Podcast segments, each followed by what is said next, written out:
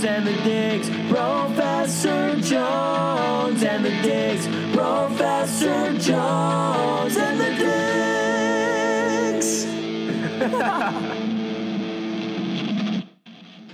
The thing about Spider Man is that Spider Man is easily my favorite superhero. And the reason that Spider Man is my favorite superhero is because he is easily accessible. I have no idea what it's like to be a super soldier that lived through World War II. I have no idea what it's like to be from Asgard and to be the god of thunder. A mm-hmm. kid in high school that randomly gets superpowers from a genetic or some genetically enhanced spider, I, I think I can identify with that. So Spider Man is my favorite character, my favorite superhero. How about you? Well, yeah, and that's a pretty it's a bold statement. I don't I don't know. I I love I love Spider-Man. He's incredible. When it comes to all the superheroes though. Gosh, Fantastic Four, uh no, um Yeah, I don't fan- know. I love Spider-Man. What did you say? Human Torch, easy, hands down. Human Torch, easy. Um, yeah, Spider Man is incredible, and I like what you said about being in high school. I mean, you can relate to that. I mean, I had.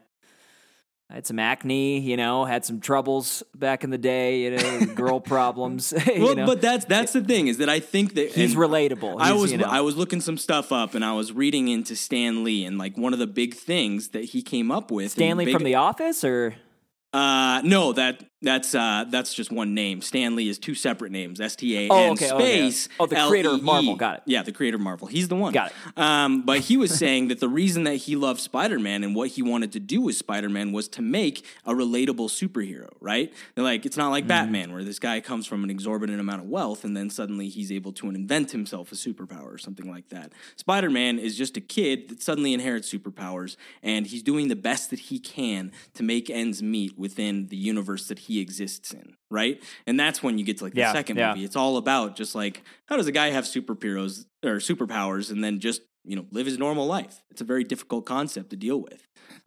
yeah, Yeah. yeah. I, the second one's great. I mean, but yeah, I, I completely, uh, I'm right there with you. You know, I, I don't know who my favorite superhero is though. That's such a hot take. I mean, you, I mean, you started with a hot take. You're gonna, you know, It's a but, hot take, but it it's always been. I mean, I love Spider-Man. He's the best. Uh, yeah, I just don't know. What if I just said like the Hulk? Hulk's not a bad answer though. I mean, not a bad he's big, answer, He's green and he's like- mean. He's an angry guy. Big green mean. is baby. It's, it's great. it Um, writes itself. um, yeah, I just don't know. Thanos. True. I don't know. Thanos was so good. It was amazing. Um, this is Professor Jones and the Diggs podcast. My name is Dave Jones, and I am the professor. My name is Danny Jones, and I am the Digs. And, Welcome. Uh, welcome, welcome back. We've been in a very long hiatus, and we're back Yeah. at it again. Uh, and we decided to get back into our podcast uh, with something that we have been thinking about doing since we Since the first- beginning of the podcast, Exactly, man. yeah. It was one of the Yeah. first trilogies that we pitched talking about, and that is Sam Raimi's Spider Man trilogy, which is my favorite superhero trilogy. It's my favorite superhero. It's my, favorite superhero. It's my favorite superhero trilogy. I Uh, love I love I this know. trilogy more than most Uh, things though. Like if I'm looking at, you know, my favorite stuff, I mean, the like the Matrix, this trilogy, Lord of the Rings, I mean, they're all up there, you know. If and only this there is was a right Speed Racer trilogy. I know. But I mean, you could throw that in with just like the Wachowskis, you know, I guess. The, the Wachowskis. The kind of- Wachowski yeah, no, it's like, Something. yeah. Cloud Yeah. Atlas, Speed Racer, and the Matrixes. Boom, there you go. You don't need to. What else we got from the Does- Wachowskis? V for Vendetta, but they didn't direct her.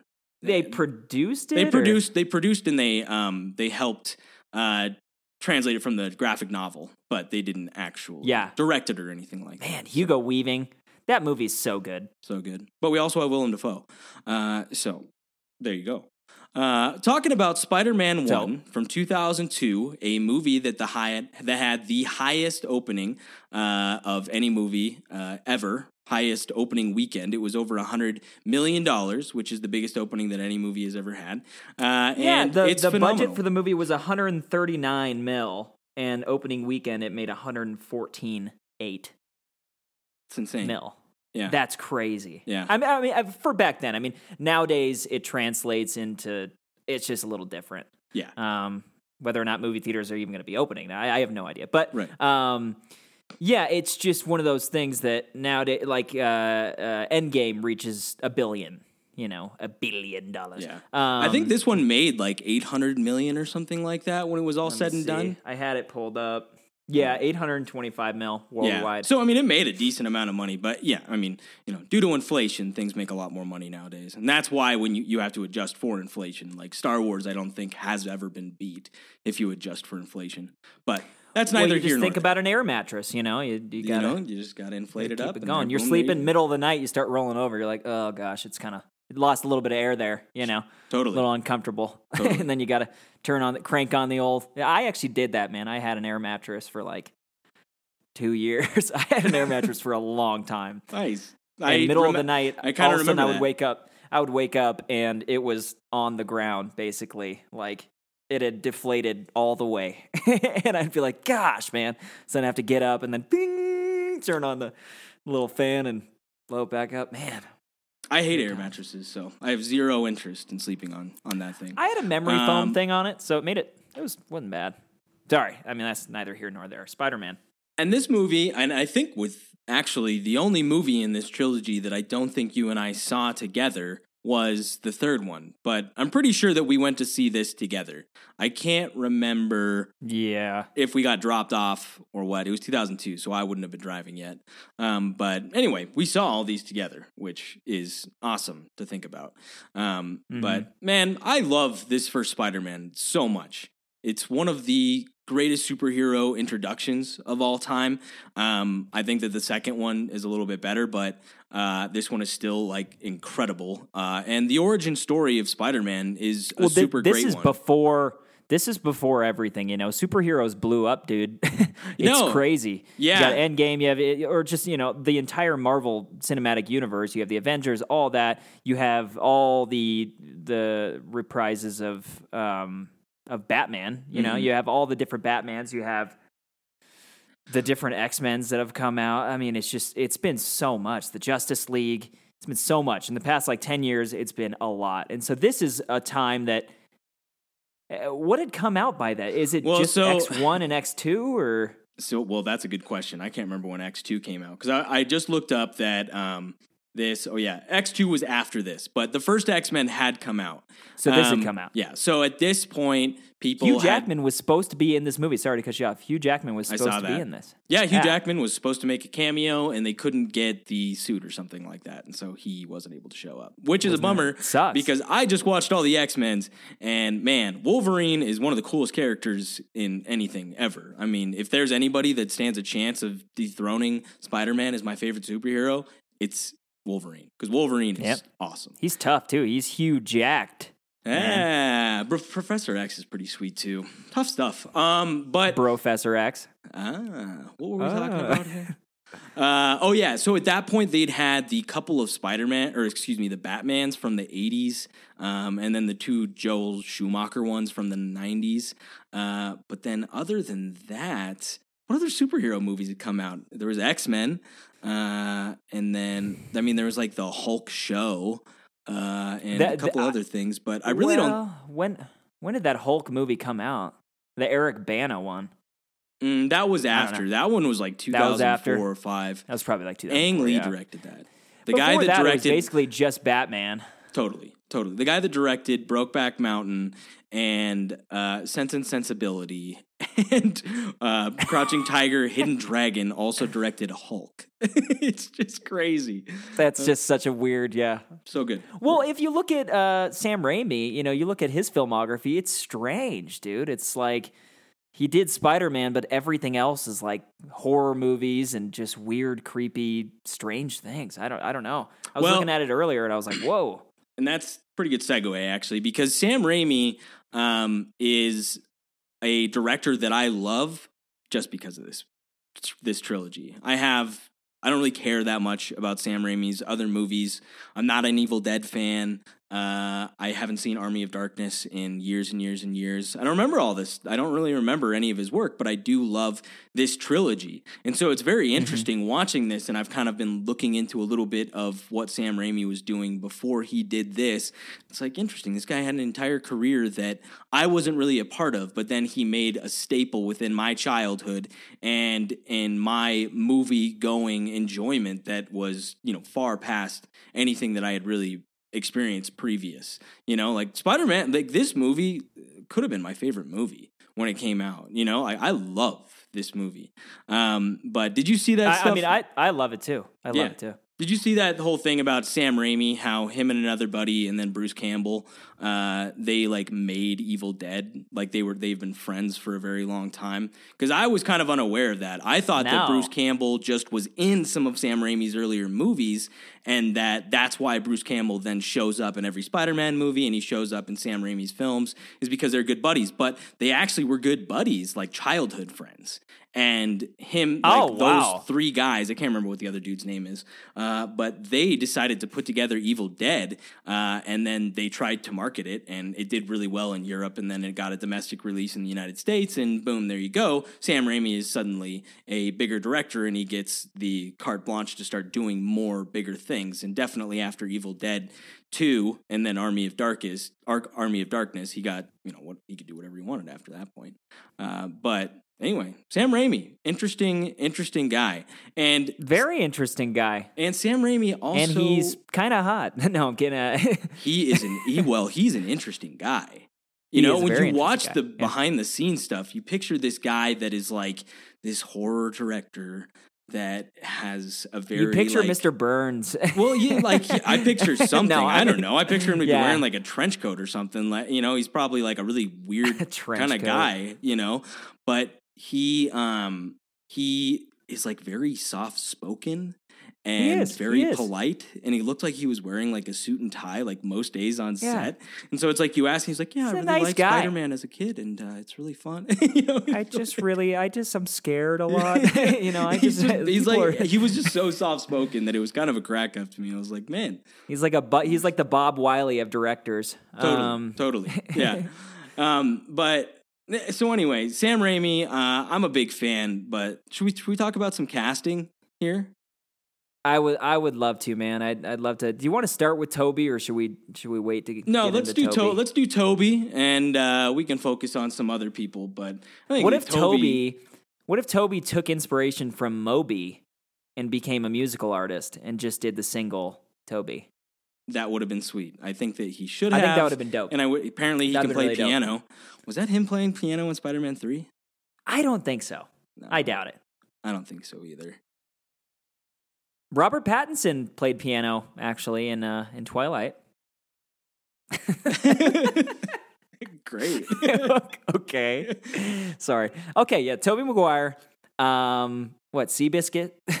Is that No, I mean is that it? I mean Toby yeah. Maguire's in a great deal. I, I mean, what do you think of Tobey Maguire? Do you like him as an actor? Uh, You know, well, it, it's it's a shame because it's almost like, well, no, I shouldn't say. I, I feel like I can't use that scape anymore because when I was younger, I'd be like, uh, Mark Hamill never went anywhere after you know Luke Skywalker. But then you realize like the scope of Mark Hamill's career and his voice acting, and you're like, well, no, he actually did a ton. Um, but with Tobey Maguire, it's just a little sad because he really didn't do much. Great Gatsby, Seabiscuit, there's other things that he's like voiced, Spider Man video games. He's done some things, and if you look at his filmography, he's done a bunch of just kind of random things. But after Spider Man, it kind of just I don't know. I mean, he didn't he didn't get that much. I'd imagine the bank that he made off of Spider Man one through three is a lot. So I don't know. I can't criticize. I I probably just wouldn't do anything for the rest of my life. But um, yeah, it's true. you know. Yeah. So I don't know if it's it's because of his acting chops, but in Spider Man, he's especially Spider Man one and two. I mean, he's incredible, dude. Like he's, I think he does a great job as this character, a young, emotional. When Uncle Ben dies, you know, I mean, Totally. He, well, I think he's- I he's think that actor. Toby's I think that Toby's better in this one than he is in any of them. I think this is his best Peter Parker he's really slash. Spider Man He's really good in performance. Mhm. Um, but I, I, you know, I like Toby. I think everybody dogs on Toby. There is People just like on Toby there's this whole world of people out there that are just not into Tobey Maguire, and I don't get it, especially in regards to Spider Man. You know what I mean? It's like, how is this not like the perfect Peter Parker? You know, I mean, At least he's not the Scranton Strangler. You know, he's not that Toby. He's a good Toby. office reference. There you go. Very nice. Um, but Tobey Maguire, Tobey Maguire, uh, he started out with the Ice Storm. I think that was one of his first big movies, which is also an Ang The Lee Ice Storm. I It's don't. Kevin Kline, Sigourney Weaver, uh, Tobey Maguire, and I think Elijah Wood's in it. It's actually a really interesting movie, directed by got, you got directed wow, by you got Elijah. Wood and Toby. Directed, Oh. it's directed by Ang Lee. well, yeah. this But- changes everything. Anyway, and shows- Kevin Kline. I miss Kevin Kline. Oh, I love Kevin Kline. Kevin Kline is I such a him. great actor. Um, Yeah, but he great. did Fear and Loathing in Las Vegas. He's a hitchhiker, but Pleasantville. What do you think of Pleasantville? Oh man, he is the hitchhiker in Fear and Loathing. That is I funny. know, it's weird. Sorry, uh, Pleasantville. Yeah. Um, you know, for some reason, I feel I find myself watching that movie like more often than other movies. I don't know. Pleasant- I've probably watched it like is- once every three years. Pleasantville is 100% a movie that I've seen more times than I need to. Yeah, Like, same here. it's- It's, it's not, not- that good. It's not like the best movie, but for some reason, I'm a big fan of Pleasantville. It, It's just soothing for some reason. And there's I don't that know. All line- the characters: Paul Walker, Reese Witherspoon. Like it's a good cast. I like I well, I know William H aesthetically. Macy. It's just good to look at. yeah. Hello. Who's the wife in that? That's what I was kind of trying to. Oh. yeah, She's she's an she's like kind of an unknown, Man, like you know not unknown, but Do you know what's crazy? Is that I can't remember her name. I mean, I could find it out in like a second here. Um, let's let's find it out. Actually, it's right here. Uh, Joanne Joan Allen. Joan Allen is her name. She is also in the Ice Storm. Yeah, well, like- that's like the thing. Of, for some reason, all roads are leading back to Ang Lee on this podcast here. Um, but and no, no, here you here you go again. Here you go again. Cider House Rules. He does, and then Ride with the Devil, also directed by Ang Lee. So Ang Lee. There you go. Everywhere. It's never gonna stop. Oh, but then he does whatever. Wonder Boys, Don's Plum, Don's Plum, Cats and Dogs, and then he does Spider Man. So he had a pretty good. He had a pretty decent career. Uh, Good start. Spider Man. Um, Yeah. and then I mean, Spider Man might have been like something that made him a lot of money, but it probably didn't do very well for the rest of his career. Because the only thing that he really did of note was Great Gatsby, other than that Brothers movie, which I've seen. I don't know how many other people have saw, seen. That. I've seen Brothers. I, it's and it's he doesn't have a bad performance at all. He's Well, I mean, good. he's pretty pretty wild dude in it. You know, Jake Yeah. Gyllenhaal, Natalie Portman. It's a good movie. I enjoy that one. Um, but you know that one and uh, and Prisoners.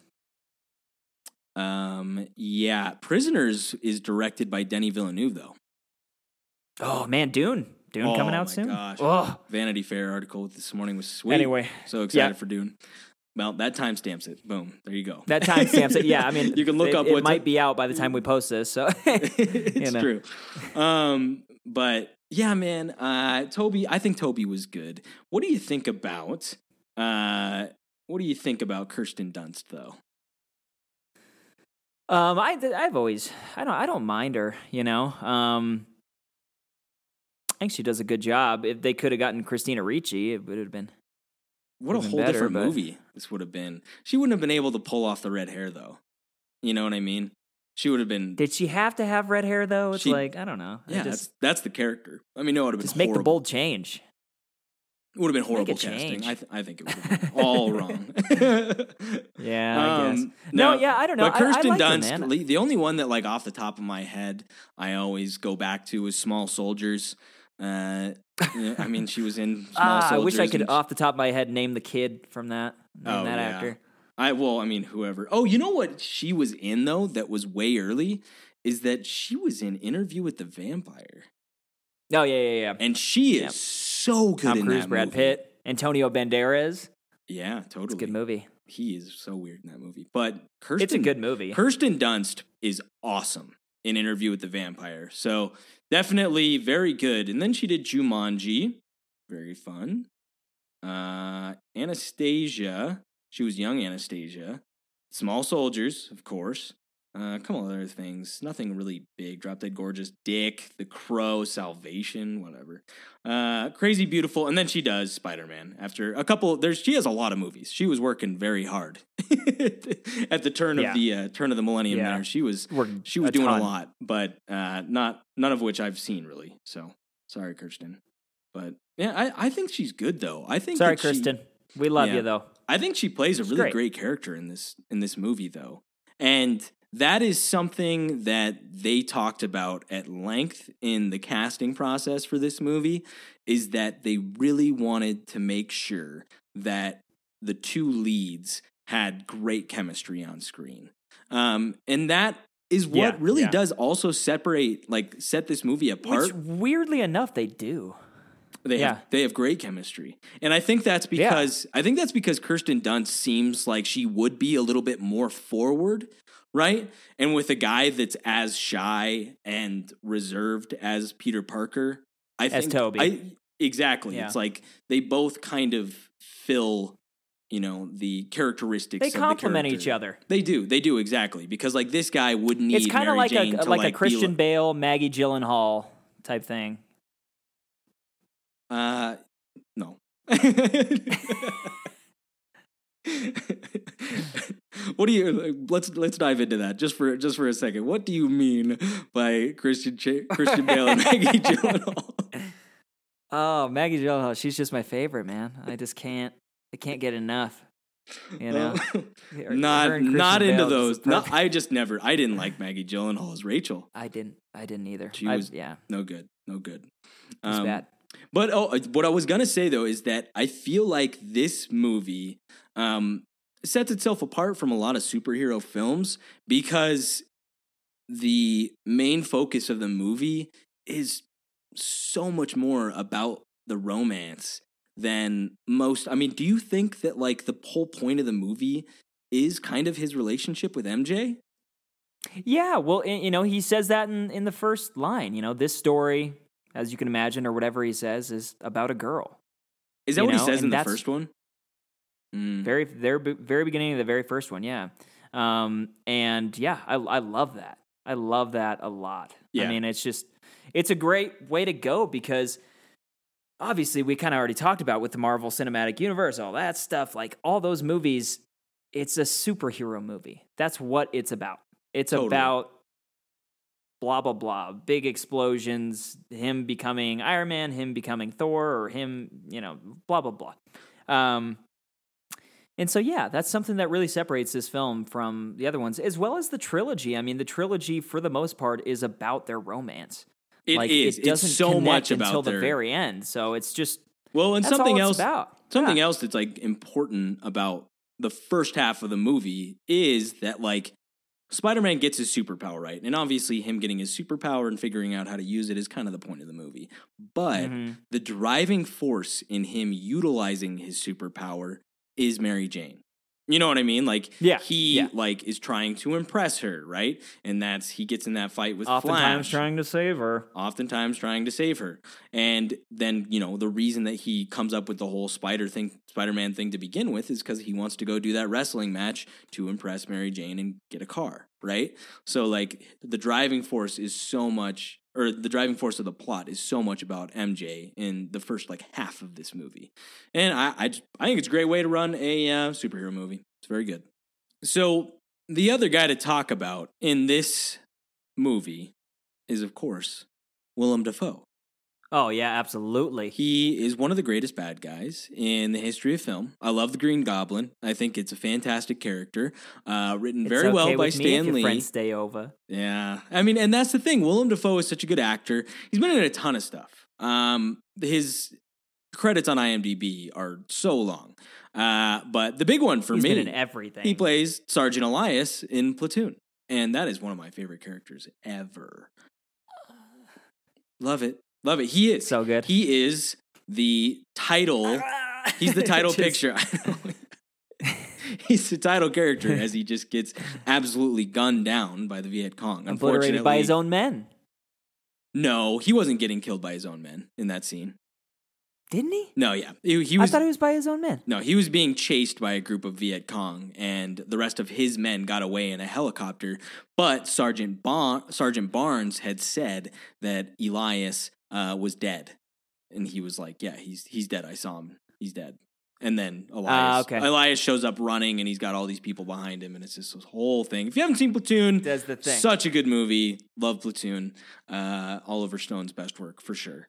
Uh, but Willem Dafoe, he's fantastic. Anyway. He played. Uh, he also played Jesus Christ in The Last Temptation of Christ, uh, directed by Scorsese. Correct, right? I did not see that. I've never seen it either. See, the thing is, is I was looking through all his stuff, and I was like, well, I haven't seen any of these movies, so uh, I guess all I really know him from is Platoon. Apparently, The Lighthouse Um, is pretty good. You see The Lighthouse? I did see The Lighthouse. It's pretty wild. It's Pretty wild? The Lighthouse is a movie that it's just like I'm. I would have been fine if I'd never had seen that. You know what I mean? you didn't see it, You don't need to see it. Don't watch it. It's, is it gross? It's just weird, man. It's like it. Yeah. Is it like Hereditary or or not Hereditary? Uh, uh, Midsummer. Midsummer. Midsummer. Yeah, Midsummer. Still never had Yeah. clarification on how to pronounce that.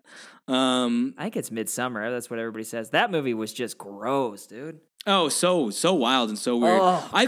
I found that one interesting. For all of our listeners out there, I don't know if if you're into that kind of thing, you know, and you like it. I get it, but I'd say just don't do it. Just don't watch it. it you don't need to. No, I uh, I don't I disagree. weird. I disagree because I think that that movie was actually pretty good. But it's one of those movies that do you need to see it more than once? Ugh, now I can't get I- some of the stuff out of my head though. I definitely don't need to see that movie more than once. Nor do I need to, you know, it's there's a lot of horror movies or like don't need to see more weird movies that I'm just like I never need to, you know, people that like in um they get really into Rob Zombie, right? Rob Zombie's one of those guys that it's like, yeah, it's cool. I'm glad that I saw it, but I never need to see it again. Like I didn't actually enjoy watching to see it that. It was just like, wow, that's a horrible thing for Hills somebody have to eyes. experience. Hills have eyes as well. Yeah, exactly. Like there's a you know, It's like Hostel. Who enjoys watching Hostel? You know, who like literally actually enjoys watching. but there there is people. You know, there is people. There are- There's people that yeah, there are people that are that do- into it. We had this conversation yesterday. It's about the you know people their fascination with people Yeah. getting chopped up and stuff. It's not. How do we even yeah, get on? know? It's not for me. Oh yeah, the lighthouse. That's the thing. oh yeah, the That's li- how we got it. Yeah, yeah, it was a lighthouse. Uh, there it is. yeah. But I don't even. Yeah, if I don't know. I honestly don't think the lighthouse is worth watching, but I know that there are a lot of people that are really into that artsy, slow Well, no. My, burn my main cinema. question was: Is it like Midsummer? and I'm not not really. Uh, no, It's not like that. no. Okay. It's well. It, the, another thing is that it's black and white, and it's Robert Pattinson and Willem Dafoe just sitting there in like the cabin for a lighthouse for an undisclosed amount of time. I can't remember how much time passes. Uh, but I don't know. It's just like two guys like slipping into insanity together, and I I didn't find it particularly interesting. I know that there's a way to make that movie where I, you would care more. I don't care about that movie. Uh, so if you like it, great. It was an interesting watch. Uh, Is it the same lighthouse from The Ring? I cannot confirm nor deny whether I have no clue. Could be. Okay, okay. Spider Man. Okay, Willem Dafoe is great. Um, I'm sorry, I'm getting us way off topic. Um, Willem Dafoe is incredible in this movie. Um, I'll talk about that later in the podcast. Why I like him so much. Um, but we should, you know, we don't have to break down. I guess we shouldn't break down everybody. I'd love to just keep talking. J.K. Simmons. Let's just do it. But um, No, let's not talk uh, about let- J.K. Simmons. Let's. I know. Let's talk about Spider Man. Oh, do you want to talk Spider-Man about 2002. what about Rosemary Harris? I mean, don't you what want to talk uh, what about, about Jack Betts? Do you want to talk about Joe Manganiello, the guy that played Flash? Can I tell you something? I just I can't I can't bite the bullet on it. Um, so this guy Jack Betts, uh, he is in the scene with uh with Oh, I know uh, this guy. Doc. Yeah, So okay, so Doctor he's he's like the he's the military guy. guy. right? yeah, he's Or- like the yeah no, he's no, no, no, no. He's a, he's a board member. There's a different guy. He's like a board member. guy. Yeah, there's the other general guy. Okay, and this is very obscure, and I don't know if you're you would ever get this, but as soon as I saw his face in this this time this go around watching Spider Man, I called who he was, but I wasn't exactly sure like if I was right on the money. But he's in another movie, and as soon as I saw him, I knew exa- I knew exactly what he was from, and it's the strangest, most obscure spot in a movie. I have no clue. You're just gonna have to tell me because it's not coming to me, and I watched. We I mean, watched. this He's the yesterday. guy in Batman and Robin that bids five hundred thousand dollars on Poison Ivy. There's no way. They're in a crowd. Poison Ivy walks up to the stage and he goes, I bid five hundred thousand dollars and does this thing. And I like I I had to confirm it today. So I looked it up on YouTube and it sure enough, it's freaking Jack Betts. So weird. I was just like, God, my mind is strange. Well, I mean, very, very it's kind of amazing how there are those those little moments between you know different characters that you know it's like that guy. You're like, I know he's in something else. It's nothing. He's in something. It's nothing big, but he is in something and it's not else. like I called exactly like what his line was in my head. I wasn't like, that's the guy that says five hundred thousand dollars. I just said, I know that guy's in Batman and Robin in that party scene that they have with Poison Ivy and stuff. I just feel like it has to be the guy. Well, it's and like then- it's kind of it's kind of like the uh, the guy that owns the diner that MJ goes to sing at in Spider Man Three.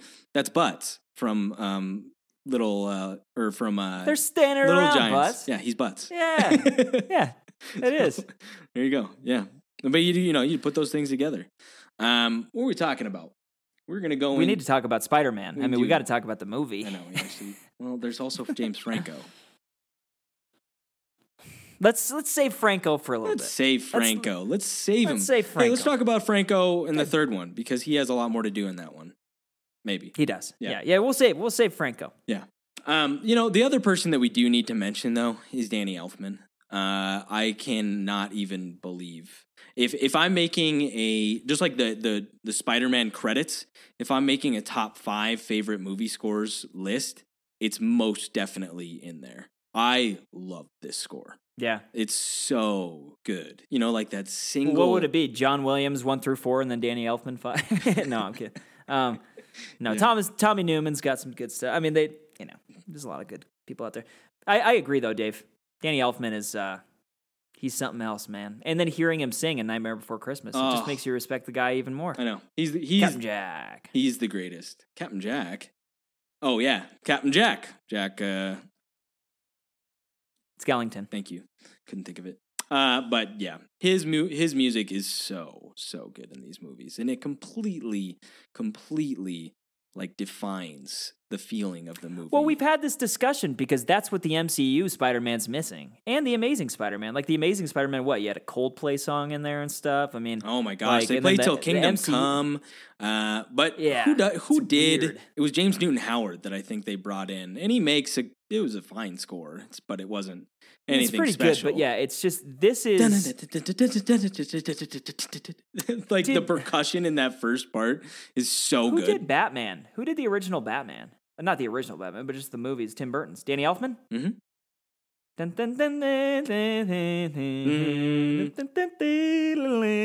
Yeah. Nice. Oh, Good man. job, man. Do they keep using that in the Joel Schumacher Joel Schumacher ones? I, I think they they had to. Yeah, they had to have. right? Or is that the anyway?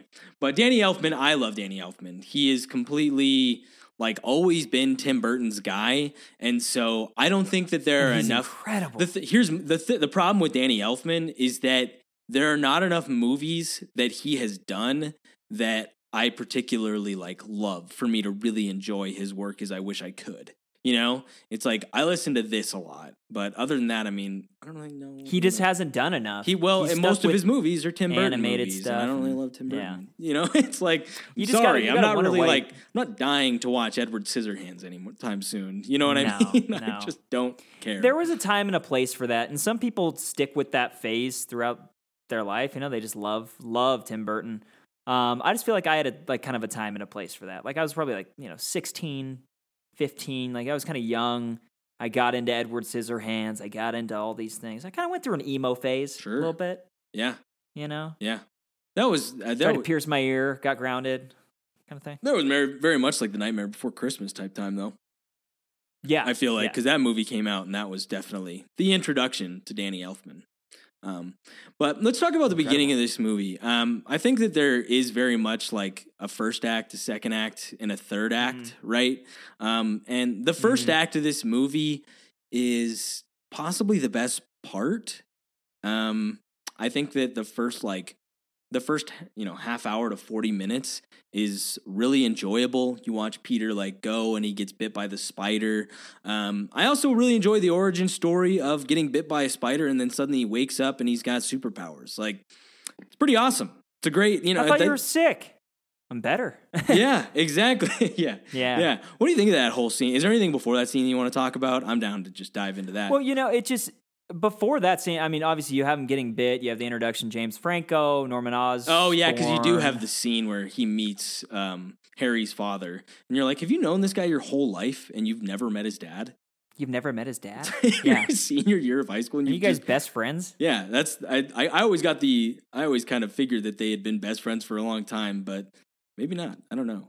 Um, but yeah, it's a good introduction, and I think that uh, I think that it's also very successful that Willem Dafoe and um, Norman Osborn are uh, introduced very early in the movie, and you kind of follow both characters, right? It's very much yeah, like you follow both. yeah, you're like, Listen, okay, cool. This is Spider Man. He's on a field trip, and then boom, he gets bit by a spider, and he has that whole scene. And you know, parallel to that, you also have Norman Osborn, who is kind of slowly being edged out of his company. I, I what role does Norman Osborn have in this company? Like, I'm assuming that he's president, but there's a board that has like a majority of you know, uh, you know, a majority of the shares in the company. I so think they he's do. probably CEO. Yeah, but my my concern is that like they're really down to edge him out. Like, what did he do that made them just not like him very much? Because it seems like that entire company is built upon his back. Like all of it is kind of due to his intelligence I- and scientific, you know, and scientific knowledge. I think they're making it kind of seem like he's washed up or something. Like not washed up, but like his technology. There's other companies and other things out there that are are becoming more advanced. You know, and they say they show that in the, that that very opening scene when they go to Oscorp with the general guy and whatever, and he's like, "I've already seen the glider. I know what Right. this stuff is. Show me what the other stuff is." And, you know, it just kind of seems like he can't capitalize on on how how smart he is and on all these ideas. Um, there's other people out there that are doing the same thing, and so he has this big idea, but it's just not it's not working. The thing is, is that they just Clearly. have no idea how much he had to sacrifice. You know what I mean? I mean, Oh, yeah. Do you have any idea what I sacrificed? That's Yeah, like the one of the best lines in the movie. But yeah, he seems like maybe like ten years ago he was doing pretty pretty great, and then he Yeah, uh, yeah. He's got the Rolls Royce. He's got the you know. yeah. But the now they're like, okay, got- Norman, you know, you haven't really made a great scientific breakthrough in like a decade or five years or something like that. So we need to we need to move forward with this company. We're gonna move on. Yeah, we're moving on. yeah. But he's stuck. Yeah, wi- in you know making some sort of uh with one idea. With he's one stuck idea. with one seed planted in his head. That's like what's what? What is it? Superhuman or something? I guess Is that what he's trying to I mean that's create? well he's obviously trying to make a you know some sort of serum that turns you into uh, a superhero and also allows you to access your innermost demons and they will turn into an entire different personality that's slowly going to take over your mind. Seems like a great yeah, seems like a great 100%. serum. Why would why wouldn't you come up with that? Probably, yeah, yeah. that's the Probably phosphorus. That's that's right? the thing. no, yeah. That's the thing is that like he has like the split personality thing, which is really strange. And I, I've been I was trying to think about that when I was watching this movie. I was like, is it is that something that's happening to him anyway, or is that a consequence of the serum, the Green Goblin serum? You know what I mean? Like Yeah, because it just seems kind of strange, and then it gets so much more problematic later with Harry like talking to his father in his head and stuff, and you're like, why is that happening? well, the, the the two start to start to merge. You know, yeah, yeah, like the line the lines between the two start to really like become become pretty blurry. right. Um, I just find it funny though how his goblin voice is like more like New York or Brooklyn. Like normally he's like, "Hi, I'm Norman Osborn. You know, Osborn. How's it going?" And then his goblin voice is like, "You have to get or whatever." You know, he's like, "You got to get Spider Man. You got to you got to get the Spider Man. Yeah. you know, or whatever. a whatever." word you know, to the like, wise with your girlfriend. Do what you need to with her, then broom her fast. Like, yeah, then he does. Roma fast. He does. He gotta absolutely. Yeah. I keep kind of trying to go into some European thing. I can't. I'm trying to do like because I'm trying to do like the growly kind of Brooklyn or Well, New what York, am I thinking of? Like, hey, hey, how you doing, doll? It's kind of like, Hey, you uh, doing, doll? you know what it is? It's that uh, it- Home Alone two. which floor? Yeah, that guy. Yeah. No, no, no, no. That's Ain't much uh, better that's in here, kid. Yeah, ain't much better in here, kid. That's what it is. Yeah. Yeah, It's a low, gravelly smoker voice of some guy from Brooklyn. But I keep I keep trying to get it like this. I want to do Russian. I don't know why. I just that's, maybe I mean, that's like watching too many- borderline getting Transylvanian. yeah, that's starting to get like vampire. yeah, that's interesting You haven't stuff, done buddy. the dishes in like 300 years. oh, good movie. Um, But the Spider Man stuff at the beginning is pretty awesome. I'm a big fan of him going in his room uh, and feeling sick and then just collapsing on the floor. And he clearly wasn't doing very well, and his aunt and uncle just should have just gone to a doctor though, dude. If I wasn't if I was feeling like he looked like I would probably Yeah, I just got bit by a spider. I need to go to the doctor right now. You know what I This mean? This thing is swelling extremely fast. right Like, totally well this and is the bad. thing is is that like i mean i understand that the aunt and the uncle are giving you know a kid their space but kid shows up and he says he doesn't feel good like that and then he just goes to his room and like doesn't make a peep wouldn't they go in and check on him and be like oh he's passed out on him. the ground that's maybe Maybe not go knock on him. yeah. Yeah. i mean they try to knock on him or something but then he just disappeared i don't know anyway doesn't seem seems like they might have needed to check on him but regardless uh, when he wakes up and he like realizes that his vision's off and then he suddenly looks in the mirror and he's all jacked like that whole Bill. thing is just the best you know because that would be such a great thing to be wake up like, and be like oh man i'm just super ripped now and i don't have to wear my I wish. glasses be great Gosh. yeah and he sudden i mean Oh man, if I didn't have to wear contacts anymore, yeah that would i mean i just get no LASIK, I guess. But Yeah. I don't have any vision with my or a problem with my vision, so I have no understanding of what that's like. oh, oh, cool! I don't have glasses. I'm so lucky. I had a lot of other stuff though. It's true. It's true. yeah, there's a, the positives and minuses. Yeah, Yeah, there are pros and cons. negatives. Yeah, um, pros and cons.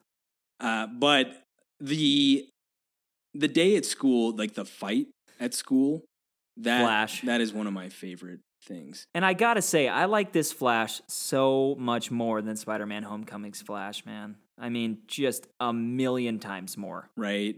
Well, the Spider-Man Homecoming version of Flash is like, you know, it's just Kind of very much strange bully, kind of like, but he looks so dorky and weak. It's not like like Flash is like I picture Flash like, "What's up, Parker? You know, what are you doing, dude? hmm Like, we gonna fight or what?" Like that kind of, you know, Yeah. broy. Yeah. Totally. You When, know. which he is kind of like in this one. What's up, nerd?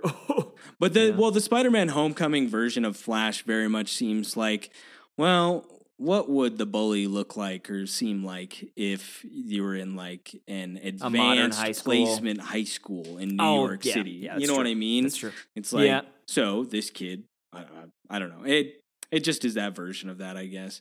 But Yeah. the, that fight is so good. Did you see that bit about how, you know, before that, when Peter, uh, when MJ slips and he picks up her tray and all of that stuff, that was actually, um, P- or that was actually Tobey Maguire landing that stunt. No way. Yeah. He actually did that? Yeah, they like applied like sticky stuff to all that to all of those items and they like dropped them or whatever and Tobey Maguire caught him like that and they tried it like Oh, 150 sick, times dude. and he got it. Oh, I'd imagine you tried a million times. yeah, they did it so many times. Um which is pretty sweet. But then he gets would into sucked if he had to like I don't know if he screwed up if like he screwed up his dialogue though like he caught it but then he like burped or something. well, I guess that's just part of acting, right? Is that if you don't get it it that is. time, you just have to keep doing it again and again and again. Keep going again. Yeah. The the fight is sweet. I'm a big fan of the fight, and I love like the introduction dope. to the Spidey sense. You know what I mean? Yeah. When he yeah fist coming at his face. like that's you know, and I like I like the, the lower voice. It's like you know, and then the punch lands and he just hits the locker. right. Sweet. Well, and it also goes out to that fly going by, and there's some kid shooting a spit wad, and it's like he's just aware of everything that's going on in the room, and that's a great way to like set up. That's how Stan Lee first got his uh, idea for Spider Man. You know that. Was what?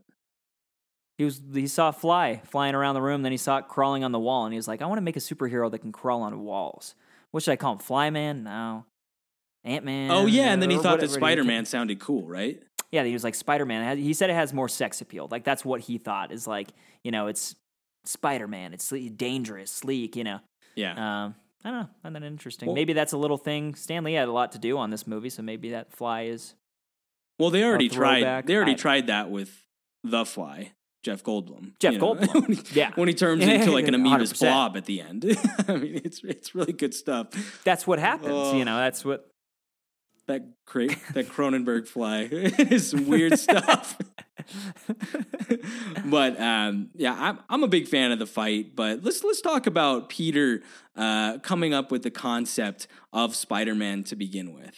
I mean, the you know like him drawing and you see actual art and illustration that would have been used in the comic book, uh, all that sort of stuff is so good in that scene. Mhm. And you have that Mhm. entire montage, which kind of ends with Peter going to the Montage. which with Peter going to the wrestling match, which is like the greatest. Randy Savage, baby. Did you even know who Randy Savage was before this? Yeah, WWF, Macho Man. I wouldn't have been able to pick him out of a crowd. Oh, really? I had no idea Yeah, that I've this guy him. was Randy Savage until like a couple days ago. Oh, really? Yeah. Yeah. Bonesaw. I think I probably made the connection like a year and a half ago or something. I was talking with uh I think I was talking with I don't know who I was talking with. Somebody. But yeah, they they brought it up like, "Oh yeah, it's Randy Savage and Spider-Man." I was like, "Hey, I never really even thought of that." Um he died. Randy Savage died. Yeah, Randy Savage died. He was like 58. Jeez, what did he die from?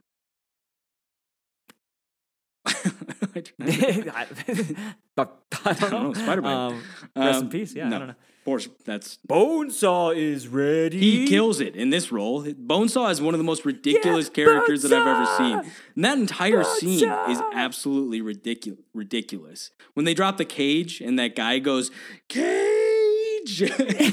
it's crazy. And when Peter Parker's walking out and all the girls are like, "Oh yeah, you should run home to your mommy," like all that stuff. I'm gonna rip you Oh, no. apart piece by piece, and you're like, "Jeez." Jeez, man. And then the guy wheels by him. He's like, "I can't feel my legs. My legs." That whole scene Like, is so gosh, messed up, right? But And he's just all whoop inside of the cage. Oop, oop. I know, so yeah. easy. That's the thing is that he just has no concerns. He's like, I'm absolutely stronger than whatever. I'll kick his butt. here. But he was a little bit nervous when they meat. get the cage match. We do need to mention that he does have a pretty significant conversation with Uncle Ben, and we didn't mention that guy to begin with. His name is his name Cliff again? Robertson. Uh, Yeah, Cliff Robertson. And, you know, I don't know much about Cliff Robertson. To be honest, I don't. I wrote down that he started his acting career in 1943. Wow. And I just found that interesting. yeah, I, was mean, like, he's an older he's an older guy. I think he brings some gravitas to the character. Uh, I think he's great, man. I think he's great. And when he dies, not to flash forward, but like when he dies, the way that he acts through that scene is so unlike most normal actors. Like most normal actors, because if like your lines were just Peter, like that's all he says twice, it's just Peter. So you, most other actors would just be like Peter, Peter. Or I don't know how they would do it, but he goes like "Pe- Peter. He, he like does this like Peter. Peter. It's like his mouth is like filling with blood. You know, Peter. It's like a weird. it's weird, but it's uh, it's good. It's you know, and he's got tears in his eyes and stuff. I mean, it's it's well done. yeah. And Except for Peter doesn't go home. I mean, they're painting the kitchen, and he doesn't. You the, the thing is, is that he was supposed to be home, Michelangelo. I mean, he was supposed to be home. yeah. Hey, Michelangelo, How you got to. There's meatloaf and veggies in the oven, bud. You missed, you know, you know, you missed dinner. What can I say? So you blew it. yeah, And you said don't start without me. Well, I- know you just got these powers, but dude, yeah, you got to go home. But you know he's what? He's a sweet guy. he forgot what he was doing. You know, he lost track of time because he was. if there's any excuse, it's that. I mean, if, Exactly. there's, if there's any excuse in the world, I'm sorry, I became Spider Man today. I didn't realize that I was Spider Man, and I, get- completely forgot about any plans that I had after Didn't school. So- that I'm shooting webs out of my body now. That's So, that's the thing is that those. What do you think about? We'll we'll get back to the whole wrestling match thing. What do you think about the fact that he shoots the webs out of his wrists instead of um like developing the technology for the web himself? I like it a lot because you can't use the the old oh no the bad guy broke my wrist thing. It's like it's a different kind of plot device. Having it come out like just be a part of his body is it's crazy, and I like how they went that direction. Like, w- I think in the comics he always just had a device, right? Was that Yeah, in the how co- it in the comics, he Was like developed. ever- He developed it himself. Like that wasn't a part of his Yeah. superpower. He's a smart kid and made it, but like, yeah, I, I like the direct. I like that they decided to go in that direction because it adds to the powers. Like he's not just like strong and can crawl on walls and has senses. All of a sudden, he's like, oh my, oh my gosh, like well, and that's a big thing. There's like the webs are a huge part of Spider-Man. You know, oh huge. So, I mean, I don't know.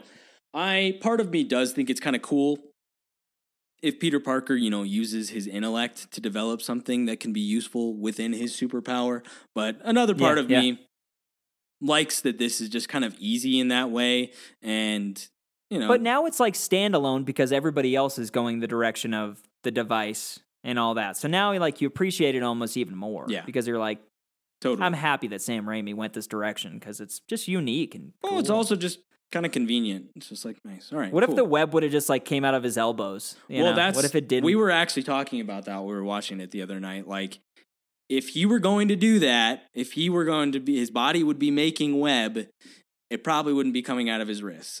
like it would, he would have, like he would develop. we all know where it'd probably be coming. well, I mean, Yeah. you know, he like it could be like that, but it could also be, you know, some sort of new. Maybe it would come out of his belly button. You know, it's like I don't know. like it, nobody knows what like, what would happen, but the spiders, it comes out of their behind. You know what I mean? It's not like they're shooting Out it out butt. of their. Yeah. It's not like they're shooting it out of. Uh, you know. Oh man, what if he just woke up and he had like a spike thing on his butt, Oh yeah, exactly. know. He's just like, oh sweet. like she, uh, you know, like Shelob. Like, yeah, good reference. You know, Lord of the Rings. sorry, I'll stop talking about. No, it's know. good. It's good. I mean, it's good. It's But- good, good butt material. Yeah, but I do like the I do like the Shazam. go web, Go, go, web go. Yeah. That that's all that's all a funny scene, you know, and it's and it's a good time. And I like that he hits the wall when he tries to first use the web. growing pains, Yeah. learning curve. But there is there is like everything. that um there is the speech that Uncle Ben gives him, you know, shortly after all this, and he's going to that whatever uh to With great win power the car. comes great responsibility. and he says that with great power comes great responsibility, and that's you know it's an incredible speech. It's a great scene. And Peter freaks out on him. And I think that that whole moment between him and Uncle Ben is very formative in his experience as a superhero and just as an individual as well. Um, and it very much defines him as a character moving forward. Uh, so it sucks that he has that reaction, uh, but it definitely influences the later Spider Man. Um, but It does, yeah. The it- and it definitely adds an emotional tone to the film. totally. So you, you know, it's it's an interesting thing, and he gets through the wrestling match, which is incredible. Yeah, the wrestling Kicks scene is pretty sweet. Like it's just kind of fun to watch. I, I you know, I just really like watching, you know, just the crappy Spider-Man. you know, like he's wearing I like sweats in a t-shirt that's The too red big. costume and- and he like screws up Yeah. his name. He's like the human spider and that guy's like that's I'm the human spider. Which is also No, Bruce the Campbell. amazing Spider-Man. Bruce Campbell, who's childhood friends with Sam Raimi, apparently. Uh, but I do love. That's awesome, I yeah. do love that he's just like, what are you talking about? The human spider? What are you talking about? That's that's so dumb. Spider Man. The amazing Spider Does he? Okay, small. he says the amazing Spider Man. Yeah. And Yeah, he says the the incredible, the blah blah blah, the amazing Spider-Man. which is good. And then he fights. Which is great. he fights. And I go, and he fights Bonesaw. Yeah, I just go, and Bonesaw has. I got you for three minutes. Three, minutes of playtime. You're going nowhere. Three minutes of playtime. and he's just so ridiculous. I in just that heard- scene too. I just heard her laugh in the next room. It's funny. I mean, he's just like the It most is, yeah. ridiculous character. He's got this long freaking hair. Oh man, I mean, Randy Savage is one of the most interesting looking individuals I have ever seen. Like he he looks like a different version of a human. You know what I mean? like he just looks like he's about to pop, dude. it does. He looks like a Just man that is like just, like whoa. yeah, It- ah, it's like the It skin just, you know, on him is just really clinging. just tight. It's like yeah, they cut off a little and just pulled it and just Totally. Yeah. Just- he's all veiny. he's, a, he's a crazy disgusting. He's a crazy looking guy. But he's great no, in this movie crazy. and he makes he makes for a really fun scene. You know, he makes for a really good oh, it's perfect. Yeah. It's perfect. Yeah. Saboba. It's you know, it's great. and the crowd. I mean, I you know, you know, I don't mean to But the dog. I don't fans mean to him, dog on they? professional wrestling, but I've never really been into professional wrestling. No, not a and chance. they really Yeah. make the crowd just look like the worst. You know, it's like I kill know. him on like the the signs and they're chanting kill. Yeah. It's just like it seems like a throwback to like the Roman Colosseum or something. Like this is just the most, you know, primitive human it's not gathering. the thing. The thing that ever since I found out about WWF, like within the first, I don't know, day that I found out even what it was, I knew that it was fake. Like somebody told me what it was, but then they told me that it was fake. Well- like it's not real. So it's like choreography and stuff, but like I don't know. So I've always just been like, I would rather watch like actually just people actually fighting. I don't know. That is also part of the allure of the professional wrestling world is that is that those guys are doing these like crazy stunts that are well choreographed and rehearsed. So I mean, there is quite a spectacle to it that is respectable. You know what I mean?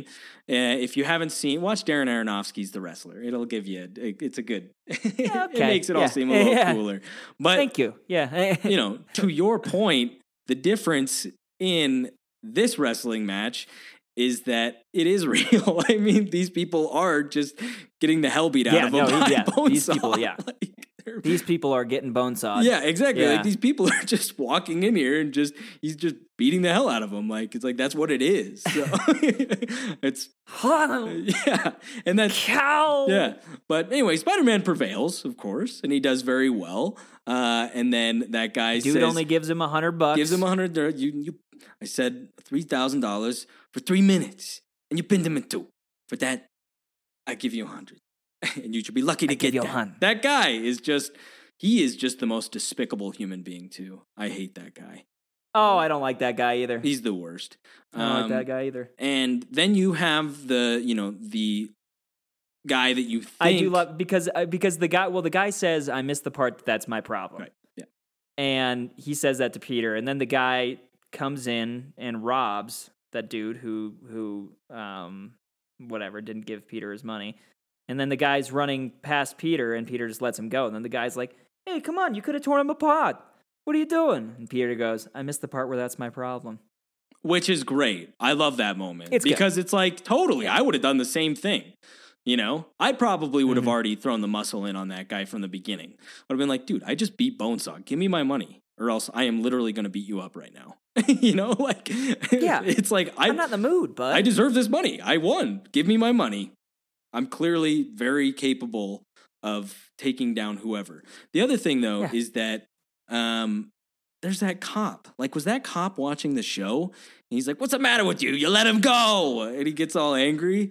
And I think that that's a lot to put on like one guy standing there in a hallway. I mean, that guy had a gun. it's just kind of like a short, normal guy that's like, Yeah, Uh, exactly. Well, this guy "What? just you want me to stop the guy with a gun it's or like something?" i'm sorry like I, I understand that i should have you know i should be looking out for the welfare of all human beings when i'm out in the world i guess but if some guy steals a bunch of money from somebody and is carrying a pistol in his hand running by me i am not doing anything i am letting Yeah, that I'm guy go down the beginning of Tommy. Boy. yeah You know, I'm I'm hiding in the corner.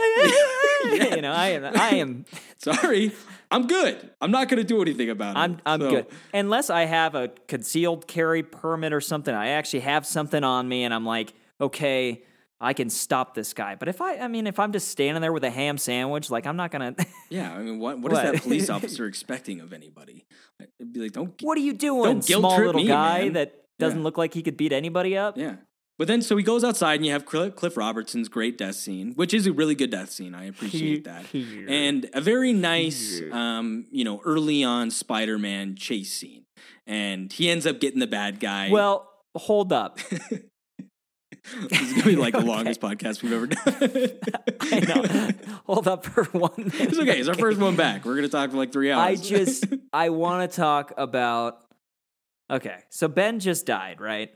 He's laying on the ground. totally. I know exactly where you're going would with this. would you leave him? Like I understand that like he has to go get the guy and there's revenge and stuff, but like what, you're just going to leave your uncle dead on the sidewalk? Like do you even know what's going to happen to him? Totally. Like I don't know. I just don't really get I didn't you know, today I was watching it. I was like, "Eh." Well, and what that must know. look like to But you get it. what that must look like to everybody uh, standing around, like That guy's going to kill the guy that did it.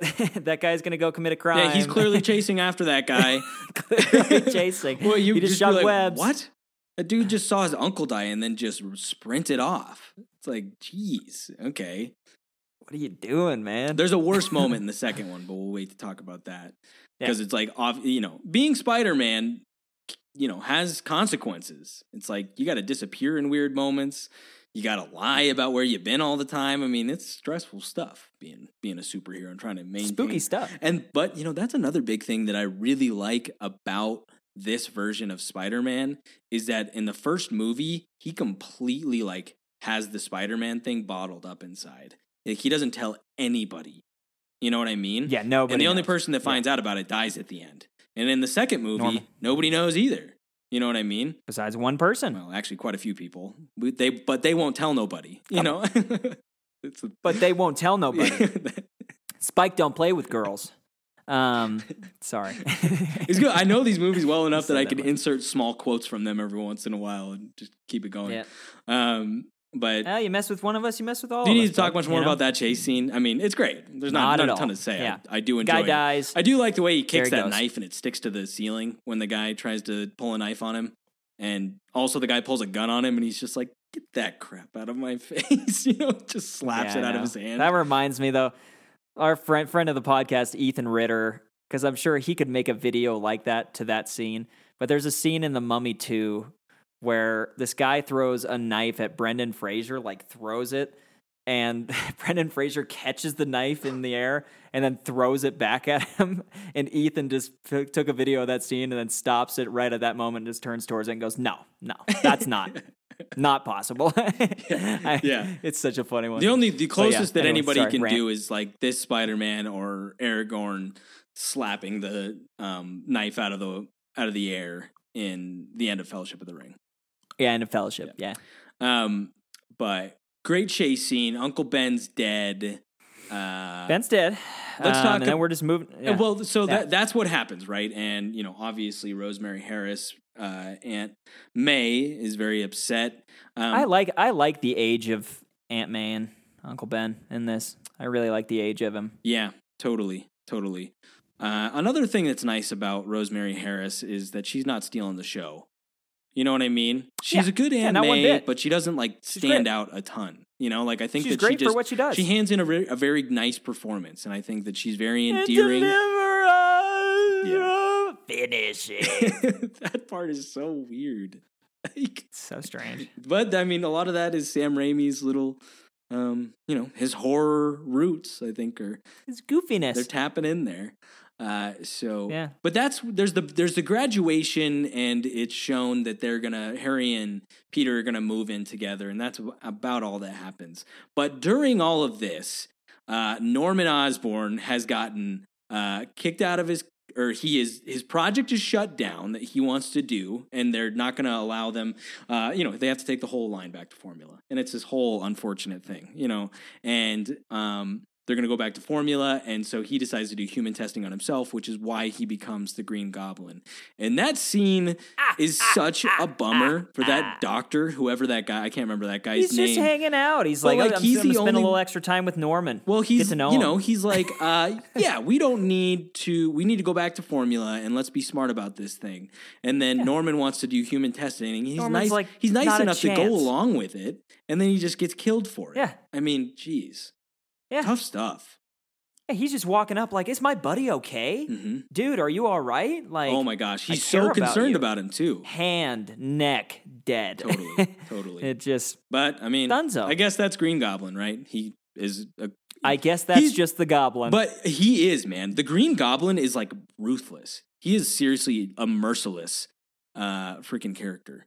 He is well, I sent you that text when I was watching it. I said, "Would you rather watch Spider-Man and Green Goblin fight or Batman and the Joker?" Spider And it's like Spider-Man and Green Goblin. Spider-Man, Green Goblin. This is man. my- I, mean, I just This is my stuff. You know, this is this, this is, my thing. this is my superhero trilogy. Aesthetically, the glider is so amazing, man. It's so amazing. Mhm. I love that. Here's something crazy. coolest- I think here's here's something. Yeah, yeah. This is a hot take. If I had to choose, is something. If I had to choose, um, to have series blinked out of existence between this and the Dark Knight trilogy and the entire Marvel Cinematic Universe, I would choose that this remains, and I would be okay with the other two not existing. Whoa. Right? Yeah. You're like that's too Whoa. much. You've gone too far, man. no, I'm kidding. Um, I don't know, man. The entire Marvel Cinematic Universe, I mean, I think I could live without it. I think I could too. I couldn't live without these movies. I, yeah, and then when it comes to the Dark Knight, the Dark Knight trilogy, I just don't know. I don't know either. It's a darn good trilogy. It's good stuff. Well, it's all right. So, uh, but the other thing that I think is really great is uh, the the Green Goblin coming and killing uh, the guy that's testing out their new military tech. You know Yeah. what I mean? And he blows all those guys He's killing up. all the in people those that are little making him look like a fool. Yeah, I mean he he comes in really strong, and there's also the scene um, that in which the Green Goblin is sitting there speaking to himself in the mirror, which in is the mirror. one Yeah. of the greatest. It's I mean it's one of the strongest scenes in the movie, um, and it's Yeah, it's definitely great like, acting by Willem Dafoe too. and it's just like yeah, well it's great. We got Willem Dafoe, so he's gonna hand you a but I can't do it. You have to. yeah, yeah, exactly. And he's holding the newspaper, ah, I can't and do like the the Green Green Goblin, Goblin. Like suck at brings the newspaper up to his face. You know what I mean? And then Yeah. Norman like looks over and is like, "Oh my gosh!" and gets the news Yeah. of what he did the night before. It's fantastic, man. I'm a huge, Fantastic. so good, so good. Just a big fan. I just really love it. Really big fan. Uh, but then you have a time jump, and you kind of see those guys have They're moved in New into York. the city, and there's that montage of Spider-Man just like you know saving lives and defeating Saving crime people. in New York City. And I'm a big Yeah, then he becomes a. Well, then you then you meet uh uh J.K. Simmons character. What's uh oh no, what's his name? J. Jonah Jameson. J. Jonah Jameson. That's the one. Yeah, he is That's the one. hilarious in that scene. Uh, I love the intro to J.K. Simmons. Uh, he's a menace, and it's also really convenient. Uh, you know, I, I just think that the characters in the Spider-Man universe are very well done. Right, like it makes sense Oh, that incredible. Peter Parker would be a photographer, and he takes pictures of Spider-Man, and that's how he employs himself. Right, Yeah. and that's why you know it's like Peter Parker doesn't have to And I just love how J. Jonah Jameson is just like this is trash. Yeah, This is absolute trash. trash. So I'll give you a hundred dollars for it. Give you $100 well, there's the door, and he starts walking out. Sit down. You don't care about anybody. Care about my barber. no, no. He says you don't trust anybody, do you? Yeah, you don't Trust tr- my barber. Trust my barber. I love that line. No, I'm. He's great. That, that is one of my. That is definitely my favorite comedic line in this entire movie. Yeah, That's the I- funniest I, almost thing that had that for says. yeah I almost, yeah, I almost had that as my favorite line as well. It's not favorite line. Yeah, It's very good, very good. So, J.K. Simmons, that guy that plays like his right hand man, I, I told you he's not a menace. That you know that guy. I that- told you he's, always not a sticking up for Spider Man. I I was trying to find what he's in. Maybe I'll figure it out before the next podcast. Um, He might be in other stuff. Yeah, I'm sure he is. yeah, there. That's that's a fun the fun crew they got there at the uh, was it the Daily Bugle or whatever. Yeah, Daily Bugle. Yeah. Yeah. It's fun. You got Elizabeth Banks in there, so she's fun. Oh, yeah. She plays, you know, it's very early on in her career. She has a small role, and it's a good time. So And she's great. Yeah, she's come a long way. she has come a long way. Directed Pitch Perfect. She directed Pitch Perfect. I can't verify that. I think she, I know she directed Pitch Perfect 2 or 3. No, I think it was 2. But She directed Pitch Perfect 2? yeah, one of them she directed. You want me and Coop to play for Dallas? Um, yeah, man. But I, yeah, I, I like how it it moves forward pretty quick. And but the reveal that uh, Harry and MJ are dating is pretty pretty low blow. pretty low blow, man. Yeah, I'm. And the fact that he doesn't tell Peter about that's it. the thing is that it's like you know, I mean, Peter should have made a move by that point, you know. So it's like I don't know. At what point are you that beholden to your friend when you got somebody like MJ around? I guess I don't know, but Mhm. either way, it's like he should have. He probably should have said something, and that that whole dynamic is pretty interesting. In the you know, don't tell Harry and Peter and MJ talking outside the whatever moon diner there is, um, and then you know them being at the Macy's or it's not a Macy's. Is it the Macy's Day Parade? It might be. It's Thanksgiving. Is it Thanksgiving? Close to there. Oh yeah, I don't know if it, it's not on Thanksgiving, but it's right around that time. yeah. It seemed They're wearing different clothes and stuff. seemed a little warm. It was it it it is that day. Yeah, it is that day because he gets the cut that day, and then goes to. I think. I can't. I'm not entirely sure actually. It's neither here nor No, there. I I don't think it is though because the big there's the big mace or there's the big parade and like event. what? you keep starting it with "There's the big Macy" or no, the big. I know. I keep saying wanting to say Macy's Day Parade. Macy's Day Parade. So I know. Uh, there's the big parade, um, but then there's uh, the the the fire scene, and that's where he gets cut on the wrists, right? Which is Yeah. that scream is just horrifying. What a nightmare! Turns around and it's Green Goblin. Um, let's talk about that parade scene though, because that's that scene is sweet. Like Yeah, you know, like the the sets that they built for that are incredible. unbelievable. It, it looking at this and knowing that you, that it was made in 2002, you're just like, man. Like the only thing that I see in this movie that's kind of like eh, a little like CGI is when he's running on top of the buildings. Like when he's running on top of the buildings at the beginning and he's jumping from building to building. Like the CGI is kind of like, eh, but you go with it. It's from 2002, but like everything else in the movie is is so well done. Well, they just do such a. I mean this this is maybe like the greatest era of film because I mean it's it's where you have this blend of practical effects and It's still CGI. practical and So. Yeah. it never seems like too much. And you know there are, and then there was that period of time where it's like everybody was just leaning all the way into CGI, but it still didn't look that Only good. CGI. And now CGI Yeah. can actually look pretty realistic, but it still kind of leaves you wanting in some ways, you know, where it's like in like this in like Jurassic Park, where you're like, it's also terrifying because a lot of the big stuff is real, you know, and practical effects really make a difference. Um, so this, I mean, Mm-hmm. I was just looking at something like like they even build like they'll build big sets now and big props and stuff, but then they'll they'll still just recreate it CGI to make it look better. Like Rise of Skywalker, I was watching the behind the scenes and the huge snake that's underneath the sinking field thing. Oh yeah, Um, they built that like they built a huge practical effects snake just for that purpose, but they didn't even use it in the movie. You know, it's just didn't need to right, right. but it's just so it's just so funny like yeah back then like you needed you needed these props like the glider and i, I mean all that i mean Mhm. i'm sure they still create that kind of stuff for movies but it was just They like don't you do said it it was just a different era Yeah, it and Yeah. it was a, it was a nice, you know, it, it was a nice nice time to make movies because you had Yeah. to really, you know, and I I know CGI takes a ton of effort as well, and so it's like it's commendable, right? Um, but there was something nice, and you know, you just hear fun stories about uh, you know movie making in the '80s and '90s, where it's like such simple solutions to problems that now it's just like, well, you just generate it on a computer, and you know, you're all good.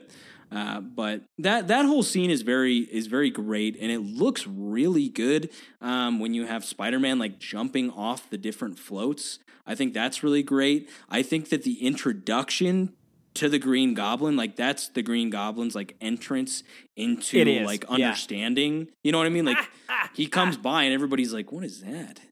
You know, this must be new this year, whatever. He flies Yeah. back. They're like, "That's our glider," uh, and Shink. drops that bomb, which is pretty crazy. But man, when he drops that thing, it turns those guys into freaking skeletons, Into toast. and then they turn Yeah. to ash. That's so scary. I mean, he has why don't you use that against spider-man seriously. Why didn't he? It's like he's always like he's trying to kill Spider. Man. All he did was use bombs Yeah. At the end of the movie, like the whole reason that he sets Spider Man up in that like Mary Jane or the little children scenario is that he's trying to distract Spider Man long enough that he can kill him. Why wouldn't he just? Yeah. Why wouldn't he just deploy one of those little Incinerate vaporizer him. things? I don't know. That Yeah. doesn't make that much sense, but it still looked crazy. It's definitely a, Still looks great. it's a wild. It's awesome. it's a wild moment, though. It's definitely a wild moment. Um, but I like that intro and uh, JK's out or uh, JK uh, MJ's outfit. I'm with Harry. you, you know what I mean? What's he say? You remember MJ's? He's like, I thought he's like, she's wearing that like very. um Yeah, like the like the kind of geisha kind of. trying to think of what. Strange. It's, it's, it's not like a kimono. It's something else, or maybe it is a kimono. But It's of like Asian descent. either like, you way, know, like it looks Like, nice, but for that event, maybe go with something a little bit that doesn't stick just a out as much. I mean, you know, that's probably like phosphorus. you know, it's right? like if No, I were sorry, if keep I you know if I'm in the opposite scenario, right, meeting the in-laws or something like that, and I wear a Hawaiian shirt, it's like. Oh, that is something you might do. such a vibrant. I know that is something that I might do, but I mean, such a vibrant pattern. I feel like such a tourist. Eh, it's such a vibrant pattern, though. It's distracting. Anyway, I thought I was It watching is. that and I was like, kind of have to agree with Harry. I think that might have been a big step. Um, yeah, it's kind of a yeah, it's kind of it's a little too far. I I- and I feel like every single time I watch it, I always forget about that, and then I always end up commenting on it. Like, huh, Totally. that's what she's wearing. totally. Um, Yeah. Spider Man saves that little dumb kid who's standing in the way of that thing falling down very slowly. The little dumb kid, yeah, he's on IMDb under that as well. yeah, it's just it, that's what his that's what his role, his character name was in this movie. Little dumb kid. Dumb kid that almost dies. dumb kid that won't move. Um, that's a sweet. That's a very cool. Uh, very cool save. he just has so much going on in that scene. He's like, "Come on, kid." Ugh. Well, and that's, but I think that they do that like a number of times in these movies, and that's why Spider Man is such a great uh, hero. His spidey sense. He's like, "I'm right. Is- I'm right here." That's and Spider Man makes there. the most ridiculous saves.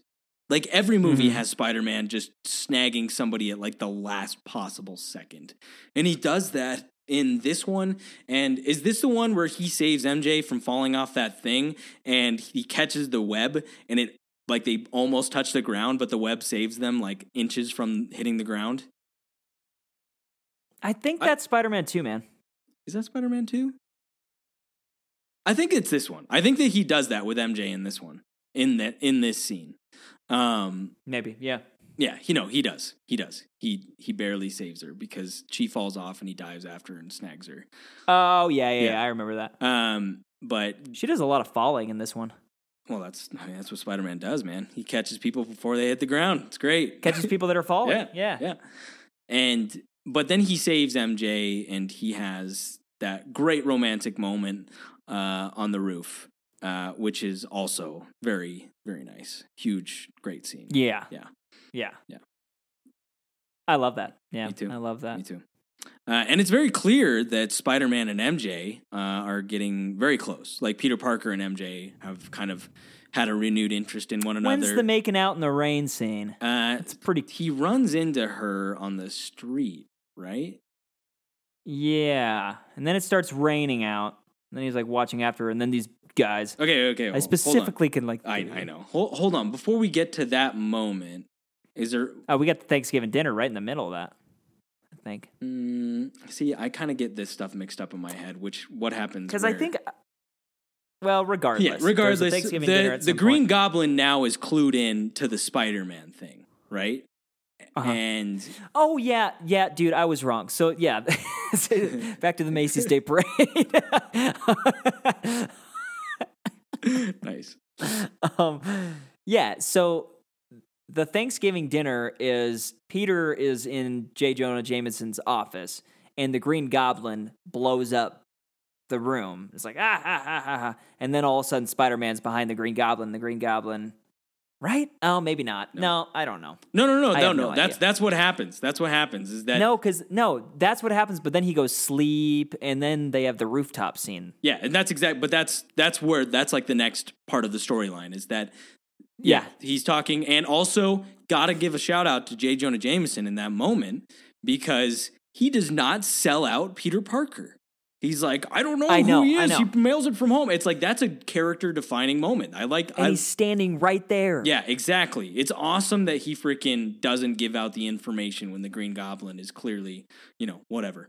Uh, but so that part's sweet. And then Spider Man does get knocked out, and then the Green Goblin drags him up to that rooftop and gives him that whole uh, speech about them being I like the- I like- The end of it is like, here's the real. I can't. I can't do a good Green Goblin, man. Uh, Gosh. Here's the real truth. There are 8 million people in this city, and those teeming masses exist for the sole purpose of lifting the few exceptional people onto their shoulders. You, me, we're exceptional. I could squash you like a bug right now, but I'm offering you a choice. Join me. Imagine what we could accomplish together. I, I mean, yeah, what we'd create, what we could destroy, you know, all that stuff. I, I, I love it. I love, I love that scene. What is when does he say oh yeah because he says he says uh but the only thing they love more than a hero is to see a hero fail fall die trying that i love that moment Yeah. that, you know Fail. that Fall. whole but that whole trying. monologue that the green goblin has that is like his best moment in the whole show because it's like because you do need a little bit of a motivation from the green goblin other than the fact that he is just like crazy you know what i mean like he's just lost his mind Yeah, well now he's kind of like he now he's like I want to take over the world. Yeah, he's like I'm Like, I wanna- I'm exceptional. Like nobody compares. Like I have am a aspirations I'm a to- superhuman, you know? And so he's Uh-huh. just and I think that it's it makes sense that he just becomes extremely infatuated with Spider-Man. You know what I mean? Because he's like that's the only other person that's Yeah. like me. I just I turned myself into a supervillain and I have a superhero here already. So I might as well Crazy timing. Yeah, too. exactly. It's like I might as well try to bef- befriend him, you know, because he's the only other person. That guy just kind of had a thing like me. Yeah, exactly. It's like they both went through that at the same time. I mean, it is it is very you know, why wouldn't you try to develop some sort of relationship? Team up. yeah. But Spider-Man then I think what does he do? He just leaves him and he get he gets away or whatever. Uh Think about it. Yeah. And leaves. yeah, Yeah. exactly. Uh and then Spidey turns him down. Um and you Yeah, he's like, no way, dude. well, and you have that whole you have the whole fire scene, right? And that is one of my favorites because the Daily Bugle has turned the populace against Spider-Man in New York, right? And so Spider-Man's starting to get frustrated by the fact that people don't like him and that the authorities are going after him, which they have every right to do. He's engaging in vigilante justice, which is just unacceptable. Um, so I get it. Uh, but he goes Yeah. down and he saves uh, that baby, right? And then that guy's like, "Hey, you're under arrest!" And then they heard You're under hear the women scream. There's somebody else in there. He's like, "I'll be waiting for you when you get back." Not Not coming back, Chief. Chief. I love that line. Not coming back, Chief. Just kind of like a middle finger, you know, like you can arrest me if you want. You can you can do that right now. But I'm going to go save that woman and I'm not going to come back. So you don't have a choice, right? I think that that is like a great moment in which he kind of, you know, um, you know, sticks it to the authority figures and being like, dude, I'm just a good guy trying to live my life. Like, I'm just a superhero trying to do my thing. One of the coolest scenes in that whole fire part, though, uh, is the Green Goblin little, you know, you know, zinger things that he throws out, and they cut The little knife. yeah, and they go after Peter. Uh, and I, dude, he has one where he like jumps in between them, and then there's one where like he gets two of them that cut him, and then the other one's coming right at his face, and he does almost like a Neo flyback and like barely. Yeah, Oh, man. It does. It felt so very similar to the Matrix. yeah. nice. Sorry. You just did the like the the part of the song, and then also it does go up to another level where it's like yeah, that song is so sweet. The Matrix. Oh, can't wait till we go through those. Um, but the um, I, I love that part, and I remember thinking that some of the the effects and the action in that scene was one of the one of the best I've ever seen in a movie. Like it was, it Yeah, was very yeah. captivating when I was younger. Um, but that's where Peter, that's where Peter gets the cuts, and then That's where he gets the cuts and so he goes back to uh, to dinner. Thanksgiving dinner, uh, which is happening over at Peter and Harry's place. Uh, and Willem Dafoe shows Sneaks up. in my favorite, one of my favorite lines. Yeah, Willem Dafoe. Sorry, I'm late. Work was murder. Yeah, love I that know, line. It's a fun time. I love that line. And then you know, Dude, Willem then Peter shows up late as well. He is all all in on the Goblin though at this point, right? Because he, He- just starts he- acting yeah, he's- weird. yeah. Mm-hmm. you know, he has the whole speech to Harry in the elevator. You know, do what you need to with it when you then broom a fast. It's like, do it, kid. Do it. yeah. Ain't much better, than Nick. and it's like, gosh, that, like that is such a horrifying thing to say. Like with a bunch of people like listening to him, you know, Listening Oh. clearly. I if I were Harry, he goes up and like sticks up for his dad. I would be like, everybody can go home. Uh, I don't want to talk to anybody for like forty eight hours. That was really weird. that was, that was I, uh, extremely embarrassing. Uh, Go ahead so I'm just gonna walk out into oncoming traffic really Yeah, quick. I'll be right yeah. back. I'm gonna take a couple days off here and just think about my life and my relationship with my But father. that, but that's when he realizes who Spider Man. yeah, and he sees the cuts. how'd you get that? Yeah, how'd you how'd you say you got that again? Bike messenger, knock me down. clip me off the curb or something? Yeah. Clip me. What is Bike messenger? he's like? I had clip to. Yeah, he said I had to beat an old old lady to. beat an old lady to get this cranberry I've sauce. used that yeah. line before. Yep. But Yeah, it's a good one. fun scene. you got Um, Spidey hanging out in his then- room upstairs, also evading the Green Goblin. Which the the blood, uh, the And the drop, blood. the drop of blood. Never liked it. That blood looks like it's made of like Tomato soup. Yeah, exactly. It looks like tomato soup or something. It it just shouldn't be that Kinda. thick. Uh, so that scene Goopy. always threw me off a little bit. Um, but that's that's a great that's a great moment. Somewhere in there they kiss. Somewhere in there I you can't have that remember where, scene. but can't remember exactly the MJ in the timeline rain. flies. Well, I think that I think that the kiss actually Yeah. happened before this. So the kiss has already happened at this point, and very Mm. Already happened. very iconic kiss. Uh, I do have to say that this trilogy, good kiss. This trilogy is extremely convenient. Um, I mean, you know what? All like bad luck for Mary Jane. Uh, that the second the second she steps away from Spider Man, a bunch of guys like assault her. You know what I mean? But also bad luck on their part that they try to capture this young woman, and it's like, oh, sorry, you. The one woman that Spider Man's after. That Spider Man's yeah. Yeah, exactly. It's just That like, suck. how could they have known? But I mean, they deserve what they get eh, by every bit. I mean, you know, he beats them up. Like he probably could have just killed those guys, and the world would be better off. But I mean, Kicks whatever. crap out of him. but one of the greatest. I mean, is that the greatest on-screen No, kiss? agree. Is there anything else that even comes close to this kiss?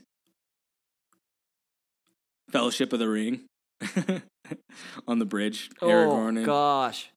Uh, it's- that was a little bit of that's that's a bit much of a reaction. I think it's a nice kiss. I don't like it. Not into it. He is Princess Bride. Well, because he says it at the end. As I lick my lips. Um, but the Princess Yeah, Princess know. Bride might have. kisses. I don't know. I don't know. I can't. What are we? The MTV Movie Awards Best Kiss 2019. Bleh. Yeah. I mean, it's something. Kind of, it's something to consider. It's something to think about. We, Maybe. we have a movie podcast here. I mean, these are the things you talk about. Uh, no, It's really best kiss. It's a great kiss though, and I and I like that. Uh, you know, he says wait right before she goes in, and I think that's like kind of him like, please do not take off my mask. Like that's my thing. My secret identity is everything to me, and she's respectful of that. She just pulls it halfway down and kisses him. So that's good. she kind of taps his nose with her nose and it just goes bop. She's like, "Who are you?" I'm trying to think of like found that something so that could be, you know, like very disappointing if she like Spider rolled- Man's nose on his mask just has a little honker, a little squeaker. It's like a defense. Hey, I'm Spider Man. defense mechanism in case anybody tries to take his mask off. He's got like a little horn on there. I'm trying to think of something that would No, be it's dis- like a really high one. I'm trying to think of something that would be like disappointing, but um regardless, moving forward, uh is that pretty much what gets us into the into the conclusion here? Well, Pretty much. I mean, yeah, Aunt May has the he breaks into Aunt May's house when she's praying. Yeah. And then yeah, then she's in the hospital. Pete and MJ That's- kind of have some That's the thing is that they have that moment. One thing that I do want to mention uh, is that when he goes to the aid of uh, Aunt May, she's like those horrible yellow eyes, Yeah. and immediately Peter just like sits back and goes, "He knows who I am." You know what I mean? I know. and that that's yeah. like he does. And something that I was thinking about when I was watching this movie yesterday also is that the entire movie Peter does not realize that um Osborn is the Green Goblin. Like he never knows. At that I know he doesn't he doesn't know till the very it's end. It's something That's that like I kind of movie. I feel like I always think that earlier on in the movie when I when you know like when I just make assumptions about this movie in my mind, it's like I remember Peter knowing that it was Harry's father for most of the movie, but he doesn't find out till the last like 10 minutes of He doesn't movie. find out to the end. Yeah.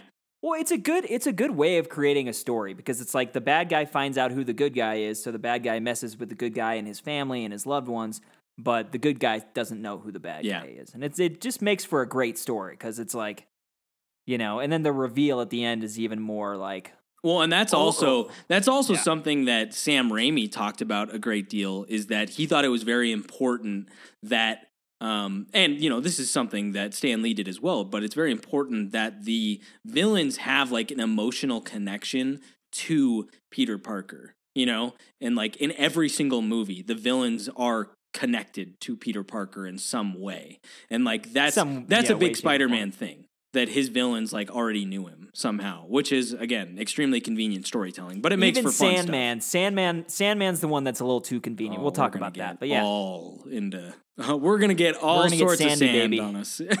Yeah. we're going. We're get- I'm going to the beach on that episode. I'll tell you what. get the beach towel out, baby. Yeah. Get the suntan lotion. You're never gonna get off that beach. Yeah. Um, but no, I the and that, but I I think that that's a good a good character um trait of Spider Man's.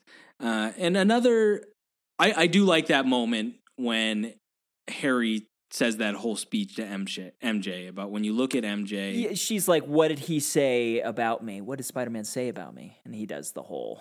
I said, Spider Man, when you look into I MJ's said- eyes, that whole thing that he says is just, it's kind of awesome. You know what I mean? It like, is. he really, really makes himself vulnerable in that moment.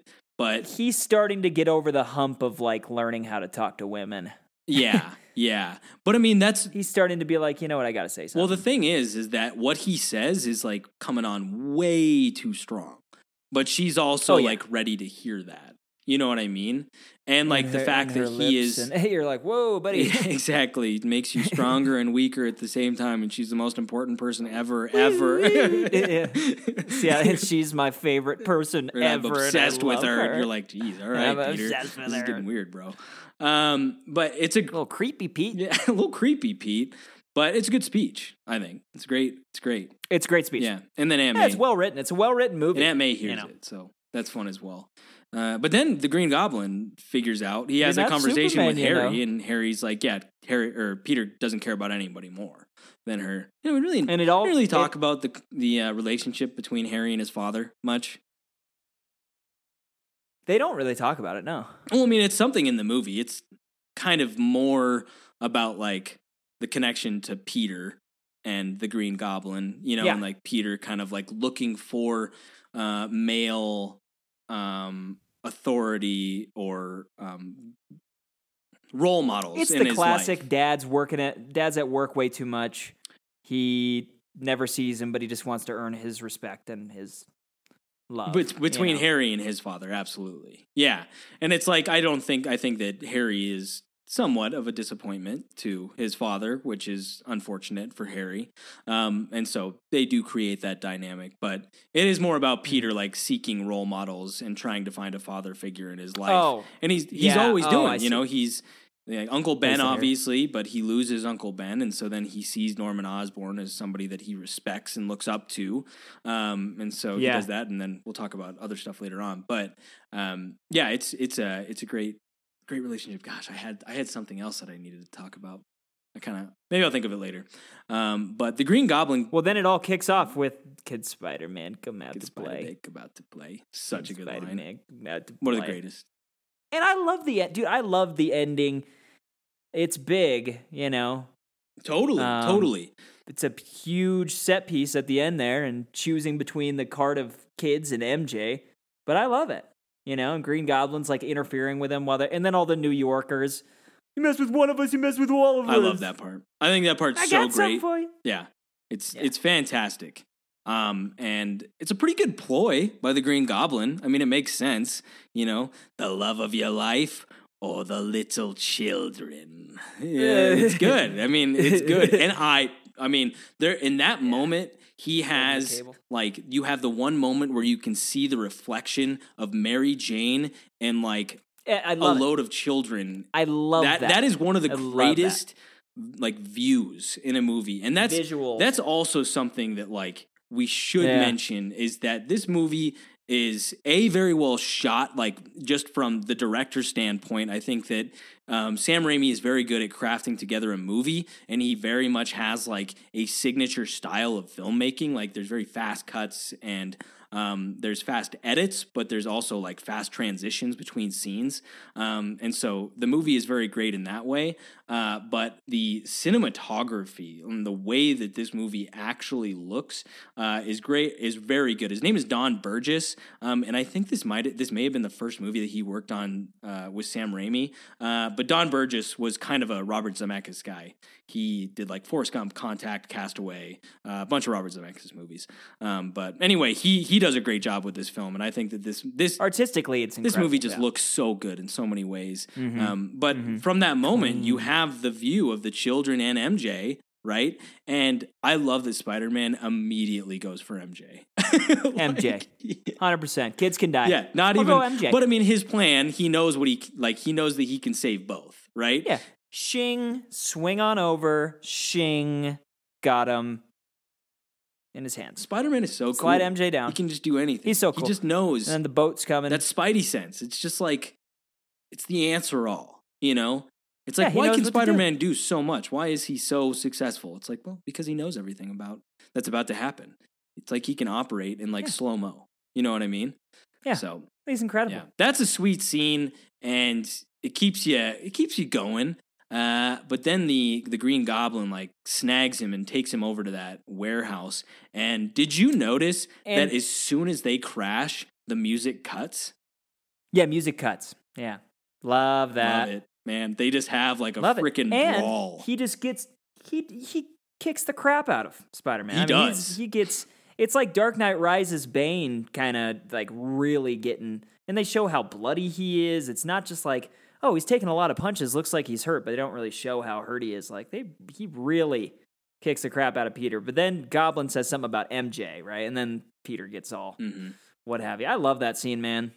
Oh, I love that I'm, scene. I'm such a, such a big fan of that final Good showdown. choreography. and you know Willem Dafoe is just so good. Same with Peter Parker, and you. I love how like in every movie too, uh, Peter ends up having like part of his face exposed by the end of it. You know what I mean? Like Mhm. he's always getting Mhm. his mask ripped up or something like that, and so then you know people know who he Yeah. is. That's great. But I, I had I had one question. You know, obviously, you know, skipping forward a little bit. Uh, Norman Green Goblin dies, but he presses the button on the thing. That thing comes in really quick.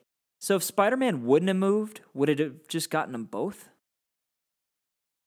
That is such a good point. I mean, that thing was definitely going to stab him too.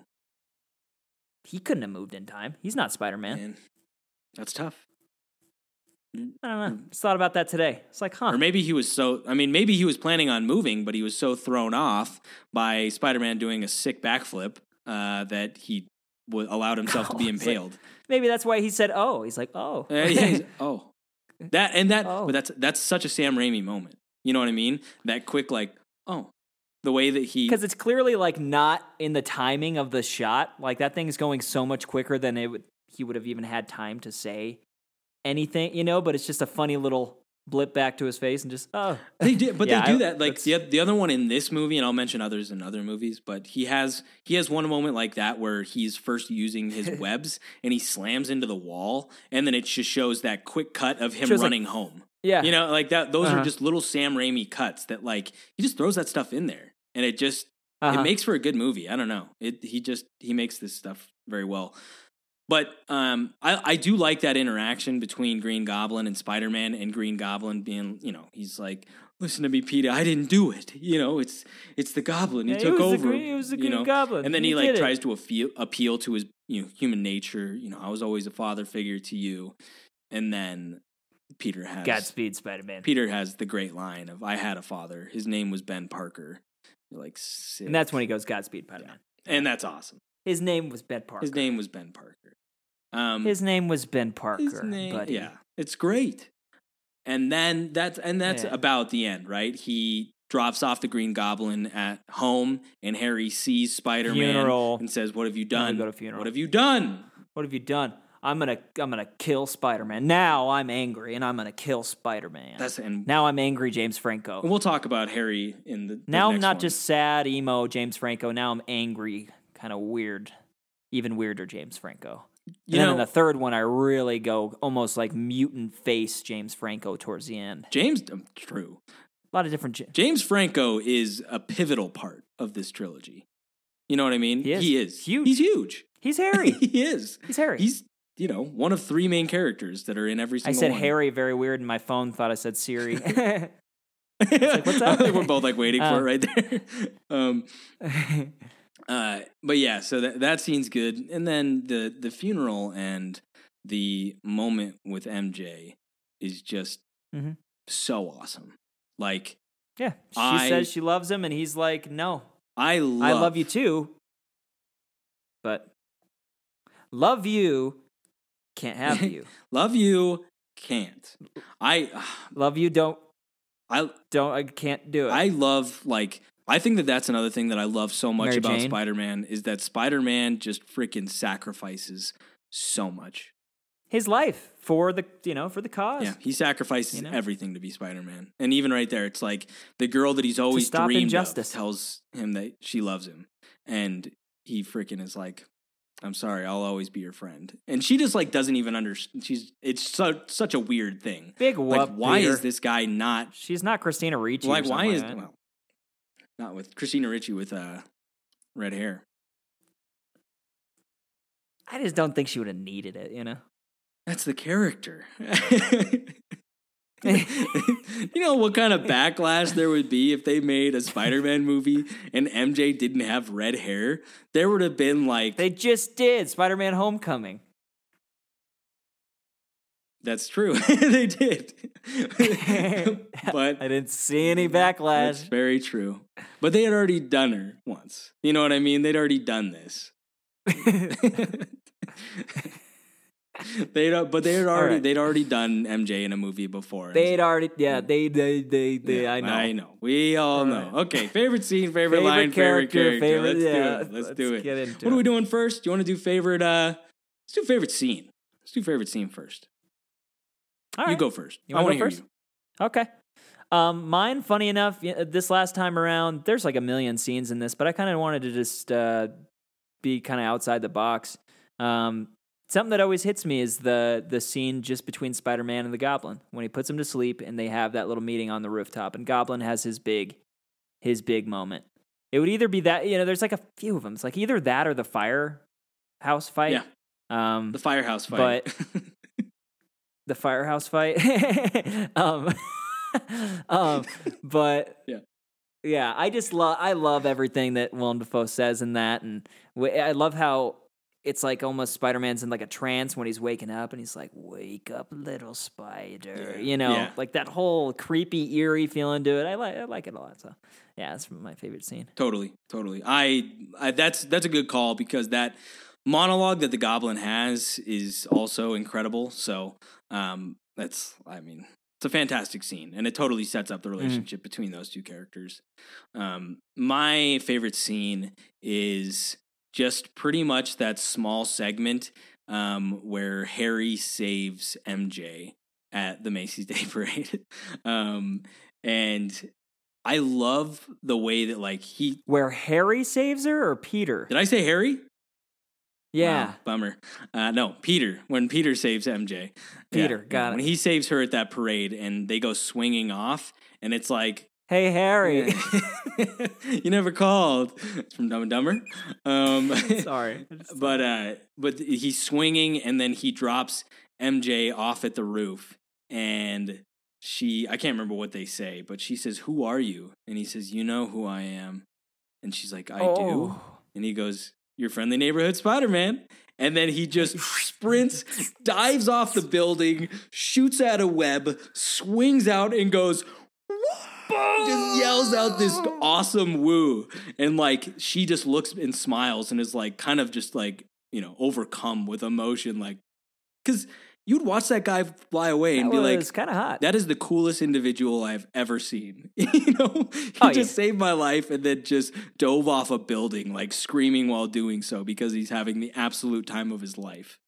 Ah, oh yeah. So cool, man. So cool. I That's a good scene, man. That's that's an interesting choice. I like that. I just I think that the woo like that just shows like because obviously he's stoked about his moment with Mary Jane, but like Peter does love being Spider Man. Like it would be so awesome to have those abilities. Like even just swinging around is the best. Like that would be so fun to do. You know what I mean? So It would. It's it's absolutely the best. And if, after every single time after I watch it, I have to go outside and go. yeah, You know, I always have to. totally. I don't know. It's just it's addicting. You know. Except for the things that they, you could never actually make it realistic because the things that you would buy at Target, the little silly string cans, they could never work. Like it never, you could always buy like the little attachment and you have a little silly string on there, but then it would like, like get all over your. Oh yeah, it would just like you shoot know. out into a like a mound on your palm, and you're like tight. Yeah. that's not what I wanted. you shoot some on a wall and it like stains the wall. Yeah. And you're like, God, well, you know, There's never what are we been there's never been a way for children to play Spider-Man very well. like Spider Man. Yeah. You just have to have a rope and trust. Totally. Totally. no, um, What's your favorite line? all right. Okay, favorite line. You got it. Let me. uh You got it, man. Here, let me. yeah, I know. I, I didn't quite I didn't have mine Uh, pulled here, I think I have it on my phone actually. I wonder if, if yours is the same as mine. Here we go. I got mine. Okay, go ahead. No, I don't have it yet. there it is. Um, mine, mine is the last line of the of the Mine film. too. There's a million of them. Mine, mine's the last line of the film too. I mean, there's nothing better. Who wants to say? Who wants to say? you it? go ahead. You take this one. Okay. Whatever life holds in store for me, I'll never forget these words. With great power comes great responsibility. This is my gift, my curse. Who am I? I'm Spider Man.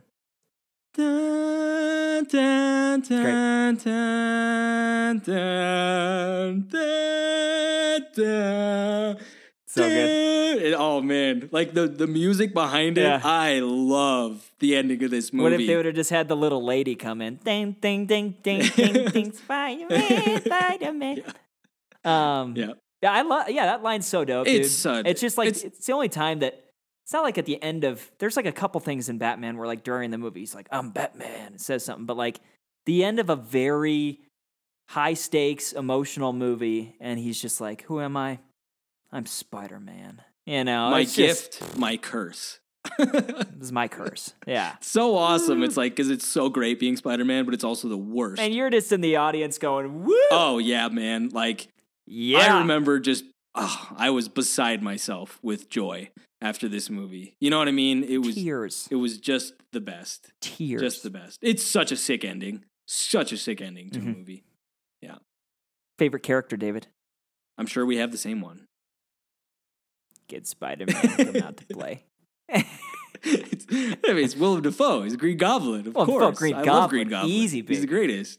Easy money. Yeah, I I think that he probably is the best. He's the best Spider-Man villain too, for Sweet sure. and low. Sweet and low. Yeah. yeah. I mean, hint of vanilla. Uh, yeah. He's. Either him or Jamie Foxx. Are you being serious?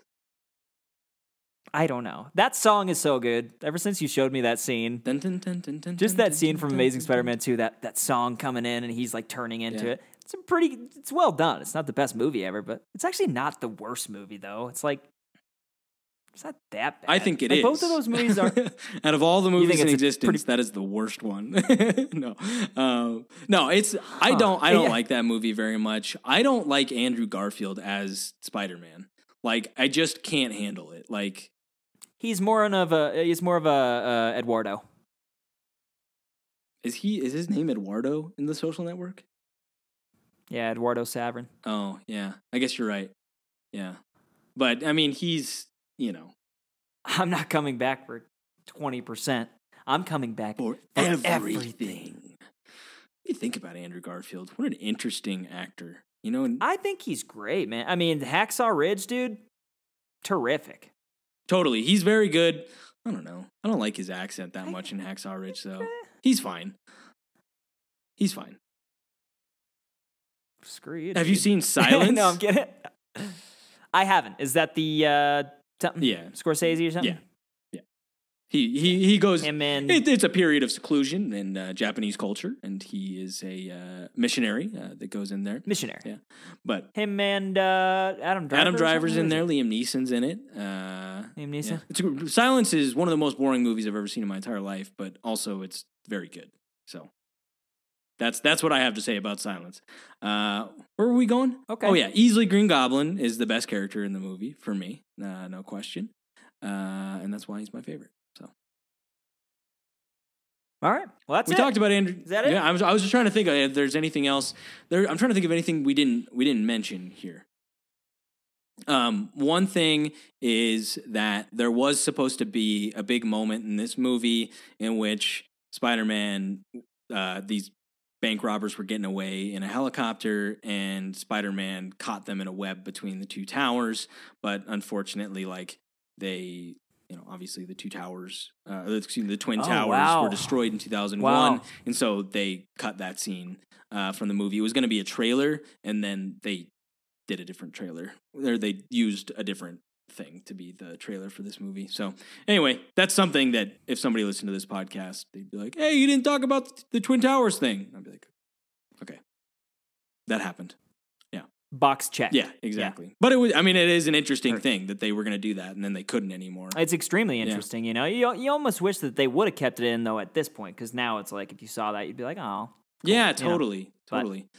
It's just a, just a timing. You know, and I mean, just to touch on the 9 11 thing for a moment, it is, um, I mean, this was a big movie that came out the summer after 9 11 happened, and it's centered, you know, it's all about New Yorkers. about New York. Yeah. And so I Yeah. think that that moment where, uh, you know, they're throwing the stuff at Green Goblin. He's like, Yeah, "Hey, you yeah, mess you with one of us, you mess with all yeah. of us." I think that that if you were watching this movie in New York in 2002, I think that you probably would have been pretty jacked. You'd be like, yeah, Yeah, That's Ex- right. You Yeah. know, like we, we take care 100%, of our own. You know. So anyway, that was that's that's good. Yeah, but that's cool. That's cool. there you go. That's right. it. Standard standard question, Dave. Would you rather watch this movie or School of Rock? This movie. This Yeah, movie? this movie is better than School of Rock in my opinion. Doesn't happen often. I'd say so too. Doesn't happen. Doesn't happen often. Wow, first episode back, and we're already we're already on top of Jack. Yeah. um, wow. Yeah, I'd say the same thing. This movie. It's so good. I love this movie. It's I you know I watched Black this movie six months ago. Uncle Ben. Oh gosh. I mean, Green Goblin. It would be fun, wouldn't it? It would be fun to see Jack in a little Green Goblin suit. trying to think of Oh, who I love else. Flash. Yeah. I wouldn't want to fight not? me neither.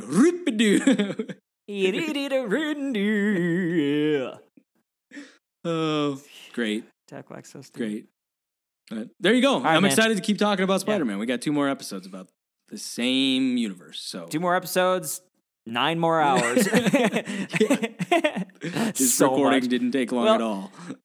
Yeah, this is our first episode back though, and uh, it feels so great to be back. And and uh, the professor and I were just we've been talking, and uh, we love the listeners out there. We love this podcast, and unfortunately, this last year just got a little busy and hectic for both of us. But um, we have uh, plenty of time, and we're gonna we're gonna get this thing back up and running and keep it going. So, um, thank you to everybody that's been listening in this little uh, break that we had. Uh, you know, we've been checking our, our SoundCloud and, and iTunes and all that, and uh, you know, people are engaging and, and listening to us, and that means the world to us. That makes us want to keep doing it. So, um, if you have any ideas of stuff you want us to do or us to talk about, um, hit us up. You know, our, our, Twitter handle and Instagram handle now is the same. It's Bro Jones, uh, Bro Jones Podcast. So that's our Twitter and Instagram handle, Bro Jones Podcast.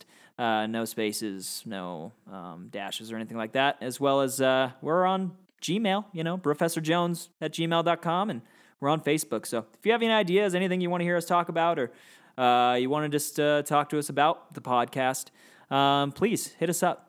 Leave a review, share with your friends. Uh, we're so happy to be back. So awesome stuff, dude. Great times. Spider Man. Thanks a lot for listening. Until next time, we'll be living our lives a quarter mile at a time can Spider Man come out to play? Professor Jones and the Digs. Professor Jones and the Digs. Professor Jones and the Digs.